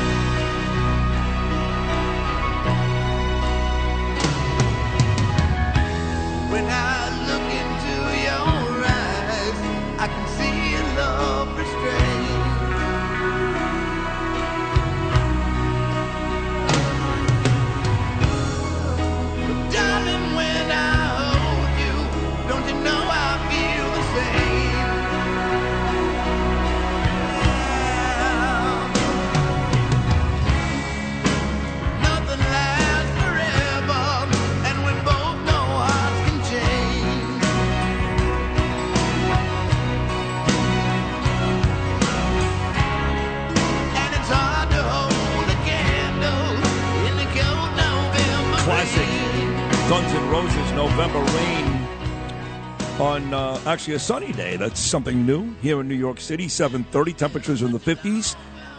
We're going to get close to 70 degrees either Tuesday or Wednesday, but some rain, and then back in the 50s and 40s. And we're not there yet, folks, but. Baseball season right around the corner. Before we talk to Rich Lowry, my mother, Noam and Alan Dershowitz, and Dan Mason. That's quite a run, a great run about to come your way. Noam, all the years you've been in radio, how many years? Uh, 20? About that, right? Yeah. Yeah. You're you're exceptional at it. You're, you're Oh, not even. you. You're not good. You're great. Oh, thank you. Uh, Deb Valentine, I miss her. Great lady. Um, but you're really great at this. You really are. Um, and you uh, used to work with us when the I Man was uh, was at WABC. I, I did, yeah. yeah. And you guys hated each other. Oh, my. God, yeah, with the passion. But you would admit, as much as you hated the I Man, Right. that he was a legend in this business. Of course. You Absolutely, Know, When they asked me to come work there, I was, yeah, I said yes instantly. Right. I mean, you, when you write the book, you Stern, Imus, Limbaugh, uh, I guess Bob Grant. I don't know. Me, I don't know. Uh, yes, I did include myself. Boy, I've become a On real Rushmore dick. there, Mount Rushmore, there you are. Well- Rosenberg, Well, if, Imus, this, if- well if, if this continues, they're going to have to include me in that. Maybe I'm being a bit premature. I'm, I'm the first to admit that, but I'm trying to be funny. But my point is to you, on an average, on an average month or book, I don't even know the answer to this. What were Imus's numbers? Curious. I think he got like um two nine. If it was really good, maybe a three. Maybe a three. Does that I- sound right to you, Lewis? Maybe a three. Uh, in my experience, those uh, sound right. approximately correct. Yeah, the third week of February, I got an eight point four. yeah, you tripled his numbers Yeah, essentially. last month I got a seven point six. I know it's twelve plus. I get it, which is a much bigger demo than twenty five to fifty four year old men. Much bigger. Seven point six. The closest to me was 10-10 wins at a five point five. I blew out the competition. I'm on pace, and the numbers come out today at noon to do a seven seven for February, including an eight point four in the third week. Have you ever heard these types of numbers in this particular genre of radio? No, uh, you, even when Howard Stern was back on terrestrial radio all those years ago, he didn't get numbers like no, that. no, he did not. No. He'd get like a six share, and he would he'd walk all, all over Manhattan like he was the king of New York. Well, he was, and he is. That he's the greatest of all time, and that's a huge number. And again, I don't, I'm not sure what demo he was using. 25 to 54, 6 plus, 12 plus, I don't know. I don't care. The idea that 60 year old people don't matter only lives in one place, that stupid New York message board. Even Alan Sniffen. Where the hell is uh, Justin Ellick, the dentist who runs that New York City message board? Which only people in the business. Do you read that message board? Yeah, once in a while. you can't help yourself, can you? Yeah. Even Alan Sniffen, who has been a he's been pretty critical of me over the years. He has said time and time again that I belong doing sports and you know, I'm entertaining, there's no doubt about it, but it's an old demo here and blah blah blah. Even Alan Sniffen seems to be coming around. What did Mr. Sniffen write yesterday on the eve of what's going to be another not big but huge book for us here in the mornings? What did he write? Well, Sid, uh, he had some nice things to say about you. Here we go. Alan Sniffen. Quote, I like Sid on radio. I wish him continued success. Also, let's point out that AM radio is not going to attract younger demos no matter what it does. Sid is succeeding with the hand he's been dealt. That's better than not succeeding with it. A lot better. I also think the show is better with him solo at the helm. What now? I was never a fan of Bernie on the air. Uh, in parentheses, great with Imus as his producer, though. Move Sid over to FM, doing any kind of talk, and his demos would be where his critics think they should be. Yeah, I mean, I could do without the Bernie stuff. That was kind of dicky out of That was- Sniffen, that was a little dicky, you're but right. the the point about if I was on FM radio, maybe it silenced some of the critics, but I think it even makes it more difficult to get those types of numbers, being that we're only on AM. 1010 Wins is on AM and FM. WFAN is on AM and FN. FM, I should say. Some of these um, some of these numbers are uh, are pretty good, no? Uh, they're better than good. They're like the best numbers I think I've ever seen in my entire life. There you go. And yeah, I agree with you. I think uh, I think doing it on uh, on AM radio uh, even proves it further. To be honest with you, it'd be easier for you to get huge numbers on FM radio. Well, here's a text from somebody I, I uh, love and, and uh, respect. And I'm not going to say who it is, but reason we go with persons 12 plus is because that's what Nielsen publishes, not men 25 to 54. By the way, our audience is almost 49% female. Mm-hmm. Females count too in society, right? They do. Uh, yes. Yeah, I thought so. Girls count, old people count. So uh, this person goes on to say, reason we go with persons 12 plus is because that's what Nielsen publishes. Anyone can come up with their own stories for other demos, like 25 to 54 year old men. What is that? iHeart has been always using 12 plus. So now, how do they like it? you tell me, uh, Noam, you were there for all Yeah, oh those my years at WOR. I I actually bumped into a former salesperson that used to work here. His name is John. I like the guy. And uh, he said that he's sick of hearing my name. I said, What do you mean sick of hearing my name? We haven't worked together in years. He said, Oh, all I got to hear about from Tom Cuddy is Sid this, Sid this, Yeah. Sid this, because obviously Michael Riedel and Len Berman don't even compete. I mean, what I do to them, I should be, I should be put in prison. Forget about Donald Trump. I should be put in prison. It is not even close. And yes, your name would come up in those post morning show meetings. Oh, so you heard that? Yeah. I was there for some of them. And now you and Lou, who were there not that long ago, now you're living in the promised land. You happy, Noam? I am. Is this the happiest point of your career? This is the most fun. I, I'm, you know, you're going to think I'm just saying no, this no, because you, I'm on there, no, but it are, is the most fun I've ever. me. Yeah, don't don't well- do what Curtis does. He's already suspended. Yeah, no, but I've told this to my wife. It's the most fun I've ever had in radio. Right? now. Wow, Yeah. really? Yeah.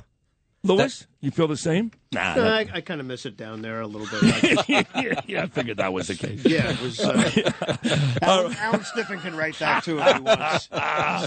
Take Really? that. yeah. Sid and Friends in the morning. 77 WABC.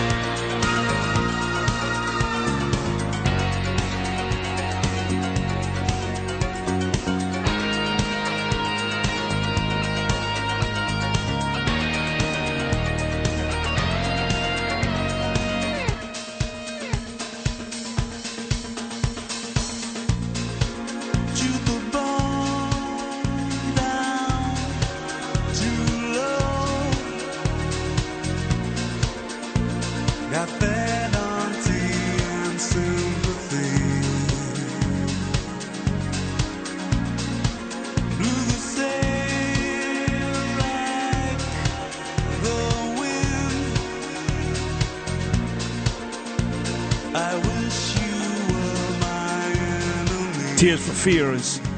do want to make the point when the numbers come out at noon today that while this show specifically is destroying all of New York City and, and every radio station that has any success, it begins with the morning show. If you don't have a good morning show, you're basically dead in the water.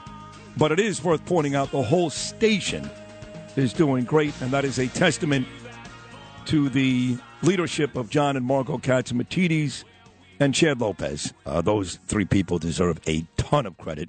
John, Margot, and Chad. So thank you for your leadership. It is 743 on your Monday morning. We put this time aside every week for the man. He's the editor of the National Review, Political NBC, does all that stuff, and he's just uh, perfect for a Monday morning. My friend Rich Lowry. Rich, good morning, pal. How are you? Yeah, I'm feeling a lot of pressure that that run up with all the ratings talk. I can't blow it for you, Sid. No, no, no. You're one of the reasons why that's the it's case. impossible. It's impossible to blow it for you. Well, I appreciate that. Congratulations again. It's amazing. Thank Numero you. uno. Thank you. Yes, I'm, I'm going to uh, blow out, blow the field away this month again, and that sets up for a great winter book come March. But you're one of the reasons why that's the case because you really are a great guest every Monday. I can't think of a better way to start the week. And of course, the biggest story is my friend President Trump. He put on his social media Saturday. He's going to be arrested tomorrow, Tuesday. I don't think he's going to get arrested. Uh, I don't because look, uh, you, you have to commit a crime to be arrested. And even though I think that the fat, stupid Manhattan DA Alvin Bragg is dying to arrest him, he's dying to. So is the AG Letitia James. You just can't arrest somebody without a crime, and there's no crime here. So, despite what Trump has been saying and ginning up his base, I don't think the president gets arrested tomorrow. What do you think?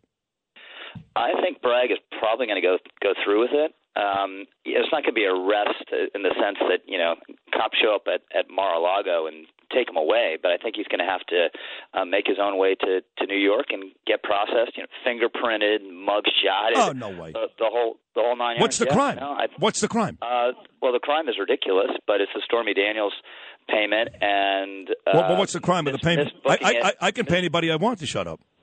Oh yeah, no hush payment, hush payments are are legal, right? But they're going to say they booked it as legal fees rather than what it was, and then it was in that's just a misdemeanor.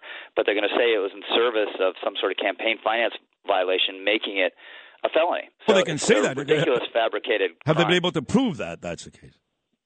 No, I, I, I look. They could get a, a jury, a New York jury, to convict him. I think eventually he'll, even if that happens, he'll get off. But the uh, as as Miranda Devine, our our friend uh, and colleague, wrote today, the the process is the punishment. He wants the fingerprints.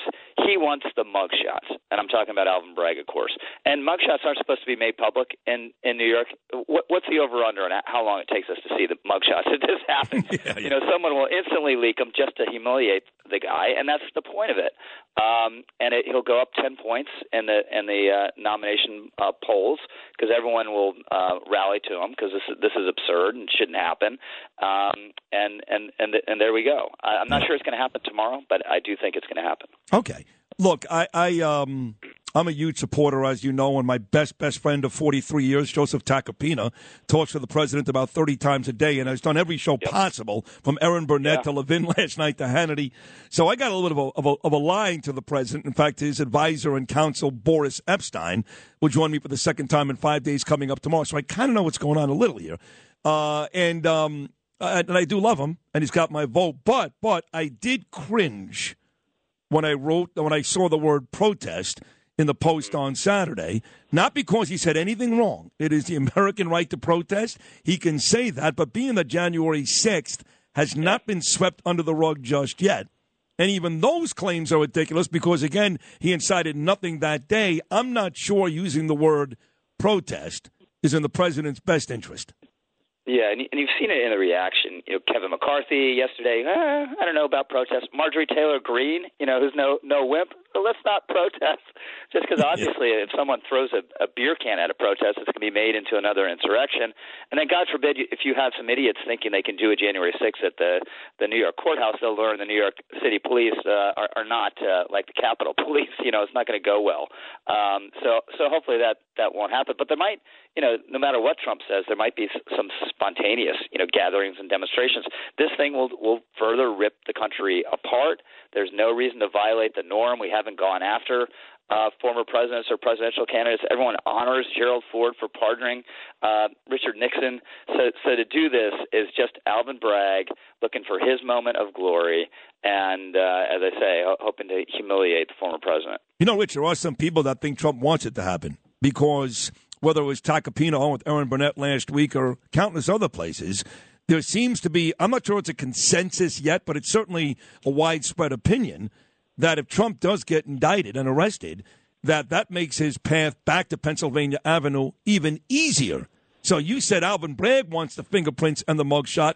I'm not even sure the Yeah. president doesn't want that too. Yeah, well, I mean, he's shrewd enough to realize it's going to help him in the nomination battle. But then the question is, does it help him in a general? And and there, I think it's uh, much more an open question, and very well may not. So this is where Alvin Bragg and Democrats they may be thinking, let's humiliate and indict him a couple times, right? Because th- then he's guaranteed to be the nominee, and then we can beat him in the general. So that might be the political calculation. Now, you know, of course, that uh, I may be one of the few people in this country that has a pipeline to President Trump and the mayor, Eric Adams, one being a staunch Republican, Yeah. one being a Democrat. Uh, and, and, and I defend Adams all the time, and I like him. We meet a lot, we talk quite a bit. But every now and then he does something I just can't defend, and I'm starting to get a little tired of it. Like when he made these points about Joe Biden yesterday. These are stupid. They're ridiculous. They make no sense, and I can't defend any of it. Let me play this for you. This is Mayor Eric Adams talking about this DNC coming to New York, cut number 11. Believe it or not, extolling the virtues of Joe Biden, cut number 11. Now, I was with President Biden when he came. He spent the day with you. It was one of his favorite days. Yes, yes, Do you? And I know you're going to be on his advisory committee. yes. So, what kind of advice are you giving to him or other Democrats running about how they should talk about crime in 2024? Well, I think it, I think it's two different conversations. Uh, I think uh, President Biden is a blue collar president. Like I like to believe I'm a blue collar man, and he's a plain talking producer. He has produced, you know, and it's unfortunate the noise is getting in the way of what he has produced. This has been a, a, a, president that has navigated us out of COVID, navigated us out of the infrastructure bill. He just he just keep putting up putting points on the board. Yeah. He needs to keep doing what he's doing. But, uh, but he is he is the key singer. His backup singers need to get on key. backup right, right, right. So I don't know that every member of Congress likes to be called a backup singer, but it's all right. But they got to sing the same message. So he's right in one respect that his administration, his quote unquote backup singers, are no good. But to say that Joe Biden is a blue collar president and is doing a good job, it's not his fault his backup singers aren't singing the same tune. What am I missing, Rich? Yeah, we we know we know all blue collar families get million dollar payments from from Chinese entities, right? That that happens all the time. So I mean, the problem with Eric Adams, he's a Democrat, right? So w- what is he going to say? He has to say something favorable, and whatever you say favorable about Joe Biden is is likely to be uh, wrong or ridiculous, and there you are. But don't you think that saying something favorable is one thing? It seems like he goes above and beyond. I mean, to compare yourself favorably, you can say, hey, look, he's in a tough spot and the country's in a tough spot. He's doing the best he can. That's one thing. But to say, hey, I'm like him, why would you want to compare yourself to the worst quarterback in the league? I, I don't know. It's Right? It's something for you to take up with our fine mayor. yeah, I'm gonna I'm gonna have to do it. I'm gonna have to do it because I just uh, I just don't get it. So now the question becomes right with all this stuff surrounding Donald Trump. He is on record saying a couple of weeks ago they can indict me a thousand times. I'm still going to run. And if they don't put him in prison, which they can't do for any of these offenses, not January 6th, not Georgia, not Mar-a-Lago, not this nonsense, uh, they can't put him in prison. So he's going to run with all these indictments. What do you think that does for him down the road? Well, uh, as we've discussed, it helps in the nomination battle. And, you know, if there's a trial, I don't even know what the timing would be. It'd be just so bizarre. Are they going to have a, a trial, you know, during the Iowa caucuses or, or something for this ridiculous offense? You know, he doesn't have to be there, and I imagine he, he won't be there, but it will be a, a distraction. Um, but it'll just be, you know, a key part of the Trump message is they hate me, they hate you, they'll do anything to distort the system to get us and that they don't abide by the rules. And this is just like the Alvin Bragg just raising hand, his hand saying, "Yep, that's exactly right." Yeah. Um, so it it really uh, reinforces his his message. You know, he said at CPAC, "I'm your retribution." This for a lot of Republicans, this is this is going to lead them to, to nod and say, "Yeah, we need retribution." You mentioned our colleague and friend earlier, Miranda Devine, the New York Post. Again, she was out there yesterday. Her and Jim Comer out of Kentucky talking about the Biden family corruption. Last week, Comer told us it's not just Jimmy, Joe, and Hunter. There's like six of them. There's uh, Hallie and a bunch of other people. And I said last week, I said, listen, wake me up when, when there's an indictment. I, I'm, I'm enough with the stories. I love Miranda. She's brilliant. She's done great investigative work. Her, Tucker Carlson, Tony Bobulinski. Wake me up when there's an indictment, or else this is going on for two years. Where are we going? hmm Yeah, I, well, I, I don't. I don't think we're going to see an indictment anytime soon. I mean, it's the way the the justice system works here. But just imagine, you know, you can do the if it was Trump thing a lot. But imagine if there's a revelation. uh, The Democrats had the House, and they were doing an investigation, and they found out that Don Jr. and you know Laura got got some huge huge payment that was spread all, all around the Trump family. It would be a thermonuclear story. thermonuclear, you know. And this this is the Biden family business, and I underlined family. It, it wasn't uh, just Hunter. You know, um, Joe's um, brother is a, is a lobbyist, and with the last name Biden. And what that means is shower me with money because my brother is powerful. You know, and Hunter's business model shower me with money because my father was powerful. And it turns out a lot of other Bidens, you know, anyone there in the family tree was getting it too. It's outrageous. Last one. I know you're a big baseball fan like me. You're a big Yankee fan. I'm a big Met fan. And I'm on record for years, dating 20 years ago. I hate the World Baseball Classic. I don't know how you take my players who are making hundreds of millions of dollars out of spring training when they're training to win a World Series to play some meaningless game. I know the players love it. I know Japan gets great ratings in Puerto Rico. I don't care. They're getting paid in the United States by the Mets, the Yankees. Now I lose my closer for the year. Jose Altuve is out for three months for the Astros. How do you keep playing this stupid classic at the risk of losing Major League Baseball players' best players? Yeah, if I'm an owner, I don't let my players do it. Now the Diaz thing is just a freak injury, right? And uh, you know he could have been uh, shagging flag balls and, and down in uh, Florida, and it and it, it could have happened too. But it's it's galling, you know, celebration injury. I had a celebration injury myself once, like uh, alone in front of my TV, which uh, yeah, made, made me realize I can't make any any uh, any sharp moves anymore. I just I hopped slightly up, you know, when the Yankees beat the Indians a couple of years ago. Yeah. It's like 11:30 at night, and I felt this rolling sensation in the bottom of my leg. I was like, "Is that an Achilles tendon?" Did you it actually- turned out to be a strained calf, but I had to Oh, crawl my into the bedroom and tell my wife I can't walk. You know, so I celebrated a Yankee win, so it shouldn't be happening to a closer. You know, at at his prime.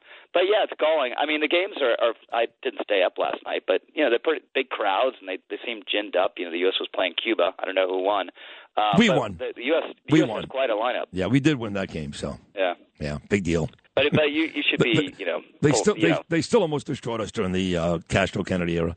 Uh, and when I think about Cuba, all I can think about is that beautiful brother and sister twin combination dying, literally dying at an airport in Brussels after an ISIS bomb went off, and that moron Barack Obama doing the wave with Fidel Castro's brother Oh, yeah, down yeah. in Havana. I'll never forget yeah that. fine Yeah. yeah terrible. You the man. Another great All right, appearance. Sid, keep it up. Thank you, buddy. Thanks, brother. You're great. There he is every Monday morning, the editor of the National Review, Politico, NBC, does it all. He's the perfect Monday morning guest.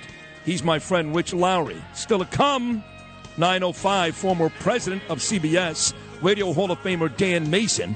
Coming up at 840, big-time attorney Alan Dershowitz. Can they even arrest President Trump? And 805, my mom.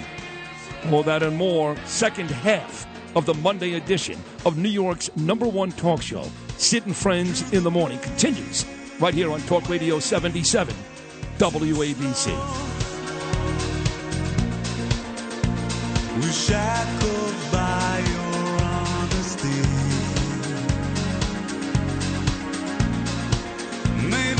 A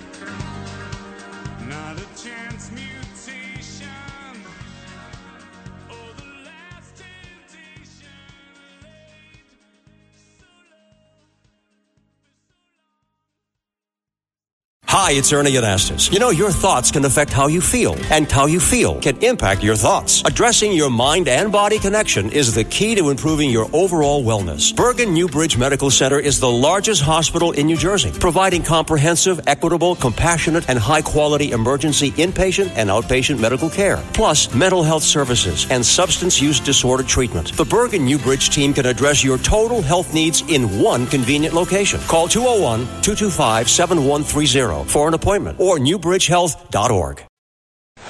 77 WABC. This is Sid and Friends in the Morning. No, I get by with a little help from my friends. I do not hate anyone. I look for grace wherever I can find it. So I say this gently the Biden administration sucks.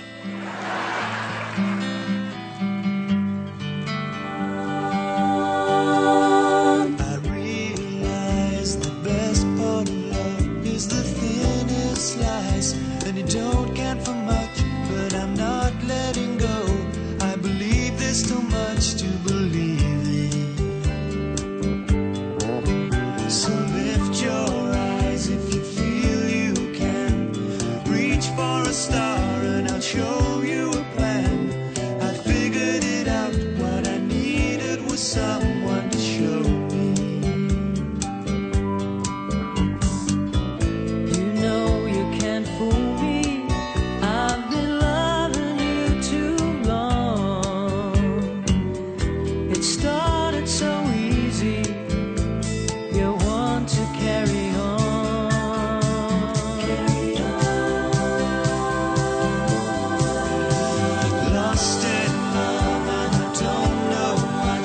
Supply is coming to the NYCB Theater at Westbury, coming up on Saturday, August the 5th. Again, many, many years ago, I saw Air Supply at the Diplomat Hotel.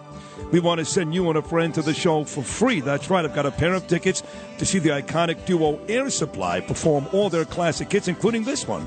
Lost in Love. You and a friend could be singing along to all your favorite Air Supply hits. Be calling number nine right now, 1 800 848 WABC. You'll be heading to see Air Supply Saturday, August the 5th, 800 848 9222. And of course, that was um, a man out of Louisiana, John Kennedy. he went on to really just destroy the Biden administration. But my next guest penned this one Creature in the White House. Think we have that somewhere, Lewis, right? Talking about Biden. My mother, the great no decent person would want to even do that. No. What else you got?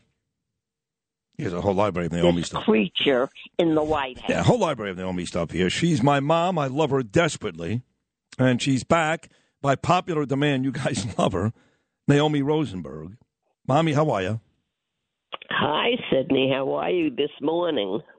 I'm great. Uh, how proud of you, your daughter in law, after running Japan the full marathon two weeks ago. Yesterday did the New York half in like almost two She's hours. best.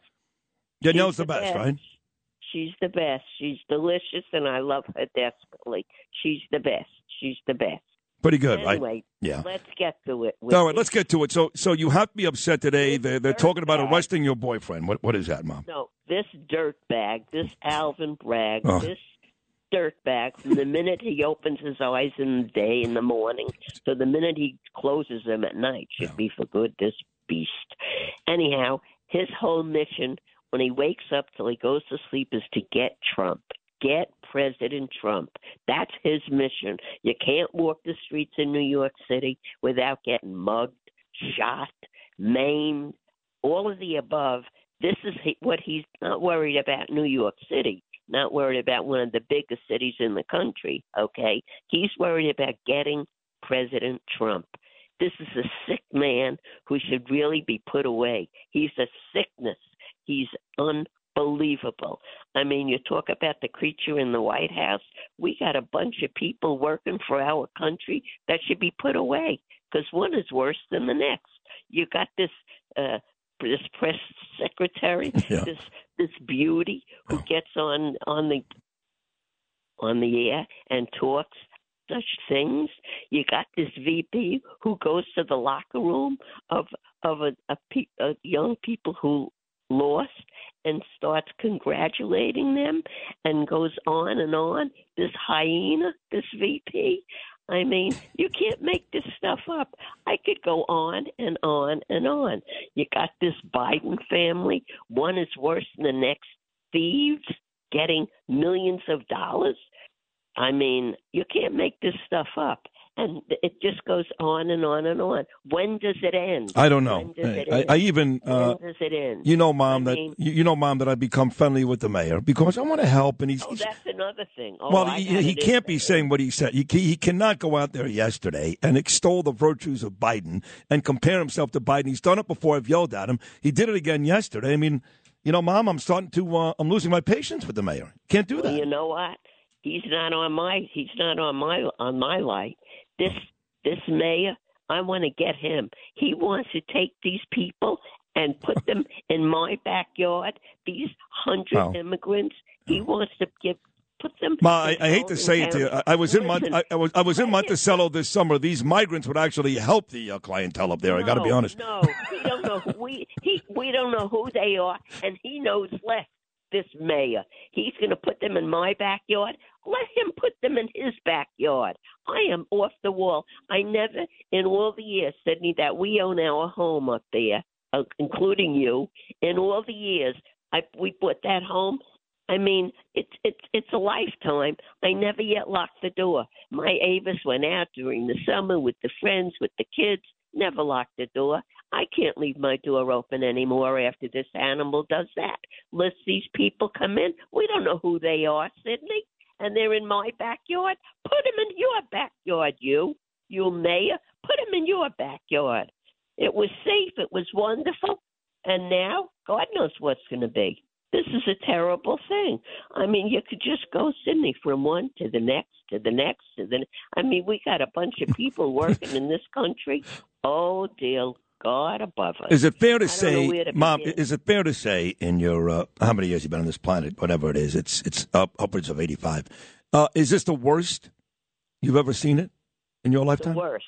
The worst. The worst. Yeah. Sydney, the worst. Worse The than the worst. Nixon era. Worse than even when Nixon was president, right? Even worse. This is the worst. This is this is the worst. I mean, Carter we thought was the worst. Well, because he was a Jew hater. I mean, that's a fact of life. And every Jew knows that. He was an anti Semite. He hated Jews, and that's where he Wait a second, but wasn't he the one who got Anwar Sadat together with Israel and all that stuff? And Oh, Camp come David? on, Sydney, please. I- I know, I know, everything, yeah. everything for publicity. He was the worst, one of the worst Jew haters. He was one of the worst. Yeah. And let me tell you something. As bad as he was, this creature in the White House now, he does circles around him. You can't even make this up. This creature in the White House that we don't get rid of him. How could we have another two years of this beast? How could we do this and survive? We will not survive. Right now, we're on the downslide. We are going in the pit. I don't know what to tell you about it, but it's you, young people, my grandchildren, your children, young people. What's ahead for them? What to have the hell do they have to look forward to? I don't know yet. I don't know. Maybe you could inform me. Maybe No, I- you could educate Listen, I, me. I, I don't. I mean, you listen to me every morning, Mom. You one of the reasons why I'm number one in New York. You uh, and your appearances, by the way. Uh, I don't. I I, I- I am uh, steadfast on getting Trump back into office. DeSantis is a is a nice enough guy. He's done a good job in Florida. Running one state is not running fifty, and I don't know if Ron DeSantis can do the job. Right now, this country is in such dire need of help that I can't put in a guy who's never done it. I need a guy that for three and a half years distinguished himself as one of the great presidents in the history of this country, and that's only you one know guy. Donald J. Trump. Yeah. And Sydney performance speaks for itself. This man was in the White House and got everything right. He got everything right. I'm not talking about his personal nonsense. Who cares? He got ev- for this country, he got everything right. So how could you? I mean, the person, mom, mom, the same people that are killing Trump this morning for Stormy Daniels and blah blah blah, they voted for Bill Clinton. And you want to talk about animals? And I happen to like Bill when he was the president, but this guy gave Paula Jones eight hundred and fifty thousand dollars, not $130,000, because he took his uh, penis out. And and and, and uh, Monica Lewinsky and Jeffrey Epstein. I mean, uh, they're the same folks that voted for Kennedy, who was the biggest whore ever, are down on Donald Trump. I don't want to hear this stuff. The worst, the worst. I mean, he, his favorite woman of the whole world was Marilyn Monroe. Everybody knows And that. then he I mean, killed her. Come on. Then he killed her. Come on. Come on. Allegedly. What are you kidding? What are you kidding me? Oh, I he- mean, you, please. you can't make this stuff up. But getting back to our president, Donald Trump, we got to do something to to save him. I don't know what we're going to do. We got to get these Republicans out there. We got to do something to try to save this man, to keep him and get him back in the White House. Because without him, we're dead in the water. Well, what is, uh, uh, you know, I've been contacted again by our mutual friend, Susan Brown Otto, in uh, Bethel in upstate New York, by the house, you know. Right, And uh, she wants you to get involved in local politics. I don't know if you're serious about it or not, Mom, but is that something you want to do? Yeah, no, of course, of course, I would be there to help a hundred percent, a thousand percent, Yeah. of course. Well, what you, well, you have to throw your hat in the ring. I had given her, I had given her my info, my number, like going back when we did all that walk and everything. She can get definitely get in touch with me. I'll be going home right after Pesach, right after Passover. I'm Right. going back home. I mean, I had enough here. Now, have you I'm replied yet? Have you replied to uh, Tucker and Sean Hannity? They've asked you to come on the show. Have you replied yet? I haven't replied yet, no, no. because I've been here, you know, and Sure. I'm, I got to be home. I got to be home. I'm only, I'm only kidding, York. Mom. Uh, Sean Hannity did not really reach thing. out to you. I'm only kidding. No, I know, I know. Would you go? But you would go. I'm going but along with you. love I you mean, love Sean Hannity though. You would go on his show in two seconds, right? Oh, sure. Either one, either one, either one. I respect both of them, and I love where they're coming from because they're my people. What could I tell you? You know, I mean, if it, we need votes, we got them. We need people to get on the on the, you know, talk about us and our people and what we need to get President Trump back in there, then he's our people. We need them. We need them desperately. We need a lot of them. We started this conversation by talking about how proud you are of uh, Danielle, but another person, if you watch Fox News all the time, I know you do, Mom. He was on Hannity last week, Levin last night. He's even gone on CNN and MSNBC. That's a whole other story. But how about my old friend oh. Joe Tacopina? Oh, I mean, Daddy loved when he used to drive with you guys to Polly. Oh, he loved when when he was in the car with you, Sydney. He loved Tack. He loved that kid. You know that. So Daddy must be smiling when he sees Tack. You know, Yeah. because you know he, he he, he wasn't happy one time when he bought the new Cadillac in Tacopina with a pen in his back pocket and walked up the whole back seat. Moron. Uh, so listen, we um we miss Ava like a lot, so we are considering going to visit her in the next couple of weeks. I haven't you know I haven't seen your granddaughter since January second when she got on the plane I at know. Newark Airport. Oh, so and she's doing great, you know. And I don't know. I miss know. her. I miss her too, and she's very far away. And you know, I guess somehow, some way, when she gets back in the states, you know, that uh, I'll get to see her sooner or later Yeah. because I do miss her, and and I'm just hope she's safe and careful and. And if you do get to go to see her, you'll give her hugs and kisses course. from Rara. That's for sure. Is it amazing, Mom, when you consider that come November, not that far away, little Gaby is going to be 15? 15, I Mom. can't, Sydney. When did this happen? He was just born. I know. He's going to be 15 years old. This big, tall chooch. He's adorable. He is just so precious. I love both of them desperately. Both of these kids, they're just the best. So what are you going to do for uh, Pesach? whatever we got to do. Huh? What are you doing for Passover? What's what's the plan? You're going to, you're going to be in Florida? There is no real plan because I'm here. You know, when I'm home, I make and I do. But I'm here. Ray Sherry supposedly is going to come, and Jennifer's going to come with Oh. the kids. So that's great. So, So you're not so going to be alone? No, I won't be alone. I'll be with uh, Ray Sherry and uh, the Yeah. kids. You know. So have you been going And down to? Uh, you've been going out. The you- you- same, Sydney. It's not the same when Mama used to make. No, I know, big sure. dinners and and all this wonderful stuff. But I try to make. You know, Sydney. I try to look at the glass half full, not half empty. Yeah. That's just the way I live my life because I have no other choice. so have you been going down to South Beach, Ma? Going to the clubs and stuff, getting crazy, drinking Yeah, shots, I the whole thing? I wish, Sydney. No, I do nothing. Nothing. I sit and think about your dad. Look at his picture. I Oh. made uh, Sherry bring me his picture here with him with the saxophone in his face. And I sit every single day. I talk to him. And every day I look and I say, how could a most beautiful person like this, Oh. brilliant and beautiful and mm. giving and caring, a heart of gold, how could he leave this world? How, What happens to him? What happened to him? What happened to your dad, Lee? It, it, I just could go on and on, but that's not the time and place. So, with that said, we got to make sure that we get our Trumpster back in. We got to get our President Trump back in there, save our nation, save our country, get rid of these dirt bags. This Alvin Bragg, get rid of this dirtbag. Like I said, to reiterate and repeat myself, all he thinks about from the minute he wakes up to the minute he goes to sleep, because he does nothing else. You can't walk the streets of New York City without getting mugged and and beaten up and robbed and all the above. He worries about getting Trump. Get Trump. This is his whole thing in life. This Alvin Bragg. Are you kidding me? Him and this Biden. I mean, this creature in the White House. He has nothing to think about when when we are selling us out to every nation that hates us, every other country in the world that hates us. He's selling us out to them. I mean, because he's on the take. I mean, I have numbers, numbers. Six hundred and ten thousand dollars, his brother. Oh, that's This nothing. Hallie Biden got twenty five Millions. thousand. Yeah, millions. This No, James Biden got three hundred and sixty thousand dollars. This Hunter Biden got six hundred and ten thousand dollars. even Hallie hmm? Biden got money. Even Hallie Biden. Now there's six or seven Bidens. Yeah, yeah. Twenty five I thousand dollars. This Hallie Biden. it's unbelievable. Well, listen. I mean, I have to go now, Mom. That's it. We're done. What else you want to say quickly on the way out? On the way out, we got to pray and and hmm. do everything we possibly can within within the right things to do to hmm. get our president Donald J. Trump back in the White House. Now, House. if he does That's get arrested tomorrow, will you uh, run out in Aventura with signs, yelling and screaming, and uh, the whole thing? oh my God, I'll be sick. I'll be, I'll be, I'll be regurgitating. I'll be throwing up all day. All right, don't do that. Uh, why don't you wish No. uh, the listening audience a happy Passover and, and all that, and Easter and all that good stuff?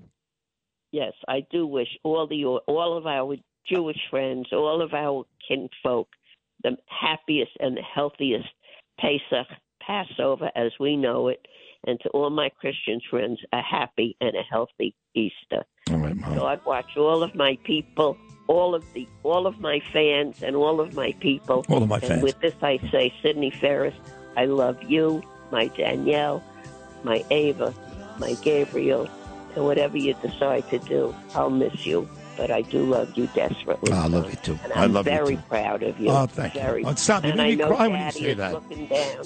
I know that your father is looking down and saying, "My boy, my only son, my boy Sydney, how he loved you." God watch you, Sydney. Be safe. Oh, I love you. Thanks. She does it every time. I love you too, Mom. And I love you too, Dad. I'll be right back.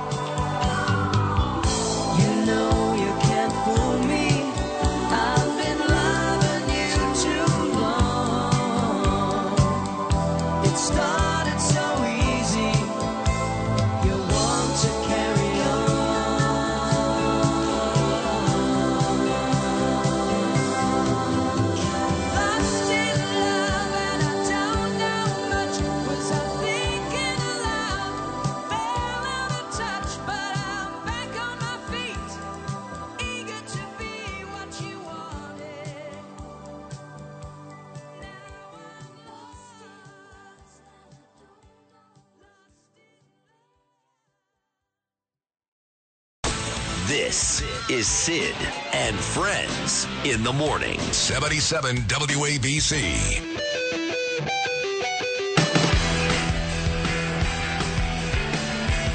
Good old Naomi, she did it again. Mentions my dad, and I start to cry, of course, and then so does the listening audience, like Olga Pizzamenti on um, Instagram at Rosenberg uh, dot Sydney. Sydney, I really love your mom. Today she made me laugh and cry. Kelly Baumeister, I love her. David Dill, Sid, your mom's a gem. She's so great. Lisa Ganji, Anthony Barbarese, Maria uh, Marion Cartusi. The list goes on. Uh, Mark St. Here. I, I can't uh, read them all, but she uh, she did good, my mom. So thank you, Naomi. Coming up at 8.40, Alan Dershowitz, the, uh, the big-time attorney. Will President Trump be indicted, arrested, all that tomorrow or not? Once again, um, I don't think so because he hasn't broken a law. I don't- know what uh, Alvin Bragg is going to arrest him on. He has not broken a law. In fact, he's done nothing wrong. Dan Mason, at one point the president of CBS Radio, a Radio Hall of Famer, he will join me coming up at 9.05. We'll play Sid's Take later on today. And I think the guys from Global Security Group are coming into it about 9.25 because it is your right now as a law-abiding citizen, thanks to the Supreme Court, to carry a concealed weapon. I'm going to get myself a gun. What do you mean, no, Phil? Why no? No. No, what? You, I'm nervous when you hold a pen, let alone a gun. Fine. I'm going to learn no, how it's to not, do it. That's simply not fine. No, I'm, they, they train you the right way. I, they could train whatever you want. They don't understand who they're dealing with here in this situation. Why, you think I'm unhinged? You think I? I don't know if you're unhinged. You are like an emotional roller coaster. So, God knows what you will do with a weapon on you sometimes. Mm-hmm. It's a dangerous sight, and I'm right in your line of sight too. I mean, I could duck, I'm, I'm, but I'm through Yes, the you glass. are. This glass is not bulletproof. all the people, all the psychos you work with at this station, you should be least concerned about me. That's probably, psychos. That's probably fair. Kelly, Sliwa. These aren't normal people. They have no right even leaving their house, quite frankly. You worried about me? I had a suspend Sliwa as it is. Which, you know, I, I almost went back on it at 645, but you and Lou were, were, were so happy I suspended him that I just I kept it that way. You feel bad about it now? Well, I was feeling bad about it, but you guys made it clear that I should sp- suspend them even longer. The two of you, you hate him. Whoa, that's not true. Yeah, Hate is it's very close. And uh, Lou wasn't even talking. For Lou not to talk, you know that I'm right on the money. And it wasn't like no one was all broken up about it either. I mean, not one person ran to Curtis's defense, not one. Between Justice, uh, Justice. Justin, Noam. See, Justice was served. That's right. Ooh, that was a little slip. That's exactly right. Phil and Lewis. Not one of you guys came to his defense, and, and you won't think he's good on the air. He's very good with me. His show is just okay. It's not great. He gets less than a three because all he does is talk about me. but when he's on with me, he's great. Yeah, it's you know what it is. He ma- he he makes it known that he makes a lot of enemies. He doesn't have many friends, and that includes us. Like he'll get the opportunity, even during his own show, to like you know throw. I would say jabs, but they're full blown haymakers at us too. So it's hard to defend a guy when, when he hops on air and just kills everyone. well, that's his shtick, though. People like it's, that. It's his shtick, but then you're you're not going to be. You know, you're going to have some enemies. Well, oh, he's got some enemies, all right. Does he? Oh, he's got some, and, and these are not people that you uh, uh, necessarily want uh, to be your enemy. So Is is that the issue here? Is it, are the enemies speaking out? I'm not going to share that just yet. Okay. Until Curtis is on the cover of the New York Post. Fine. No, what do you got today, buddy? You know, they say silence is golden. Of course, that may not be the case when it comes to radio. Unless you find yourself in what is considered the quietest room in the world, Microsoft has built this uh, anechoic chamber at the company's headquarters in Redmond, Washington. And um, they've lowered the decibel rate that the lowest possible it can be. I mean, they, they spent years building this thing. It has like six layers of concrete and steel. It's um, disconnected from any surrounding building. So if you go in there, By the way, it sounds like a place that Curtis may, in fact, end up. yeah, yeah. Tied up in a suit, Yeah. yeah. So uh, this is apparently the Guinness Book of World Records went in there and they say this is the quietest place on earth. So if you are to go into this chamber, They've never been to a Biden rally, I guess. yeah, right. If you're able to, if you go into this chamber, uh, Sydney, the things you will hear are this: your heartbeat. Oh my God! Normally, you don't hear your heartbeat, right, Right. on a normal day, but in this chamber, after a couple minutes of being in complete silence, the only two things you'll hear, or, or the three things you'll hear, is your heartbeat, your breathing. Oh, That's how a normal person breathes. You don't Yeah. hear it, right? You don't hear when you're breathing. So you Who's, got who the is that? Is that Kevin Drosh? It's in with one of those porn channels on it. so uh, you can hear your breathing, your heartbeat, and then the other thing that you would hear is the grinding of your bones. I mean, Oh, you, you don't realize God. this, but your bones they grind you when ta- you're in silence. No, they don't. Yes. Let me hear it. I don't have any Oh, tape of that. God. Thank God. But I have some uh, bone grinding sounds on my Oh. phone, but I don't know if I can play them. That's okay. Thank you, Phil. Here, that's the individual who doesn't need a gun right there. right. I don't know if I can He's share worried about me. He's got bone grinding sounds on his On phone. his phone. I'll show you Yeah. guys those videos after the. Uh, So when when they created this silence room, they wanted to use it for all different kinds of experiments. But what they found was that nobody could sit in this room for an extended period of time because they started to go out of their mind, right? Because all You you're freak hearing, out. yeah, you'd Yeah. be hearing the breathing. Yeah, yeah, I remember once uh, The heartbeat. when I was in uh, rehab. I um, right. Not that I'm proud of it, but I think it's it's worthwhile talking about it. That one of the exercises that I did was I didn't do it; they did it.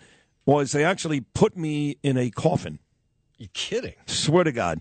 And they actually asked me for pictures of my wife and my children at the time. Gabriel wasn't born; it was just Danielle and Ava.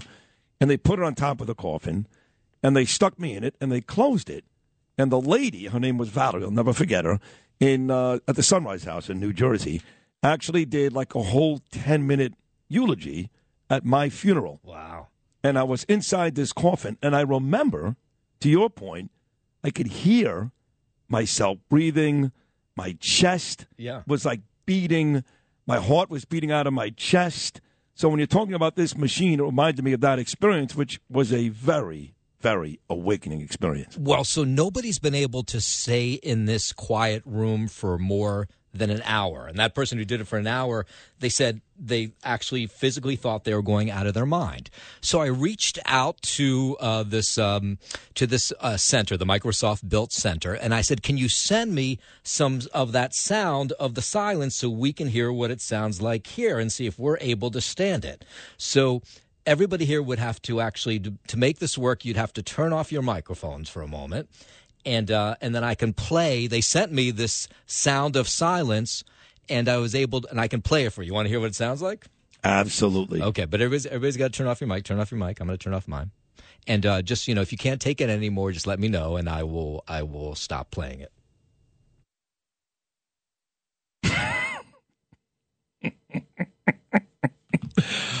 You, you couldn't take it, huh? No, I couldn't take it. You couldn't even start. I had just started playing it. Yeah. Ay, ay, ay. Do you want me to try one more time? No, that's okay. No, That's- so where is this place now? It's in uh, Redmond, Washington. Redmond, Washington. Okay. Sounds like a good spot for Yeah, spring great, break. good vacation spot, yeah, yeah. sounds like fun. Once again, Noam with his fingertips on the big stories. Thank you for that, brother. That was great again. Excellent job. Sid and Friends in the morning. 77 WABC.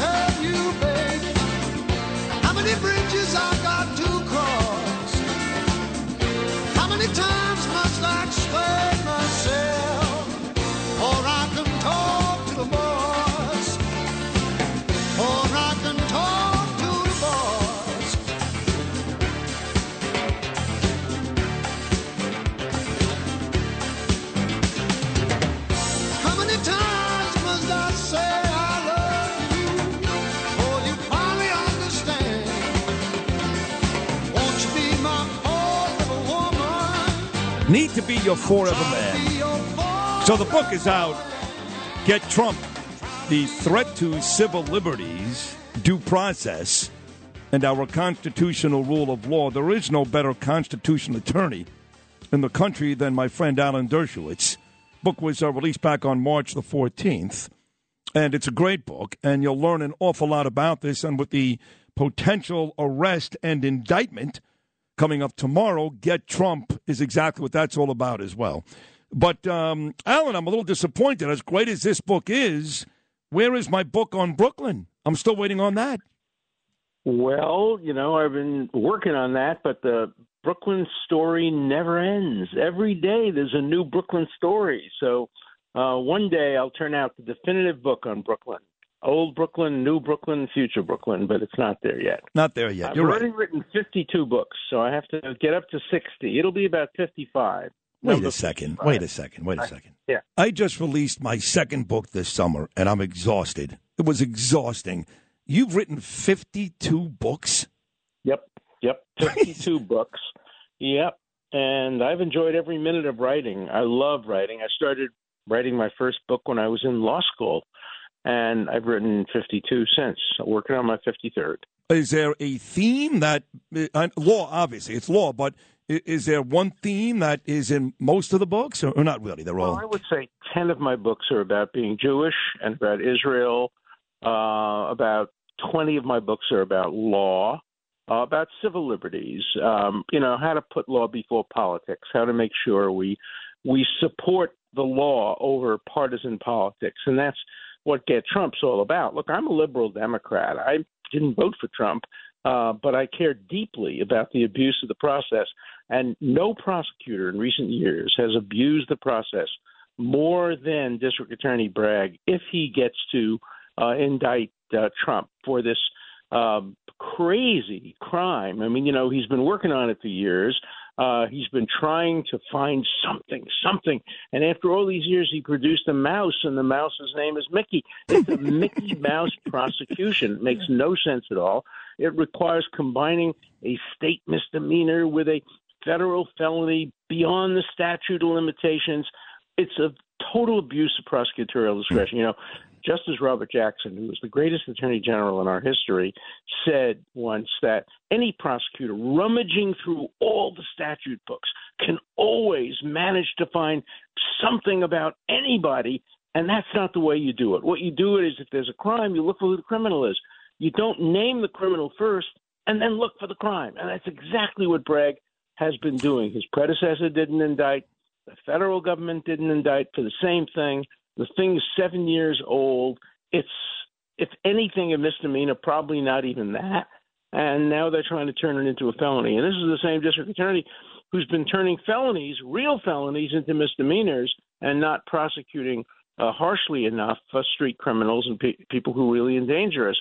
And instead, he's going after Trump, and that's why I wrote my book, Get Get Trump. You know, Stalin uh, and Lavrenti Beria, the head of the KGB, once had a conversation, and Beria said to Stalin, "Show me the man, and I'll find you the crime." And that's what happened here. Letitia James ran on the platform of getting Trump. I got the title of my book, Get Trump, really from Letitia James. And Bragg, similarly, he wants to get Trump. He doesn't care in the end if there's an affirmance or reversal of conviction. He gets his perp walk, he gets his 15 minutes of fame, and maybe he gets reelected. It's totally political. Well, here's my uh, opinion on the whole thing, okay? He's not getting indicted tomorrow. He's not getting arrested tomorrow because there is no crime. But here's what Donald Trump is a genius. He has been hammering, I mean hammering, Alan, Ron DeSantis in the latest polls 15 points, 17 points, 21 points. But he knows, he knows that to win this, the GE at least, he needs to get a lot of that independent vote. And he's turned himself into a sympathetic figure by telling everybody, oh my God, they're going to arrest me tomorrow. The truth is, they can't arrest him because he has not committed a crime. So I really believe my friend, the president, has you know kind of uh, choreographed this whole thing in an attempt, and it may be a genius move on his part, to gain people's uh, vote for him and his, and their sympathy. How about that? You might be right. He's also turned it into an anti DeSantis campaign. Uh, his people have been saying, So, DeSantis, why aren't you condemning this prosecution? Everybody else is condemning it. Uh, where? Why are you silent? Aren't you on the side of law? Are you putting partisanship before principle? So he's turning it to his advantage. Uh, you know, I hope you're right. I hope he doesn't get indicted because that would be good for America. Look, this this would divide America. Well, how could you indict him? There's no crime, Alan. There's no crime. Well, you know that's the problem. You can indict people, as as as Chief Judge Wachtler once put it.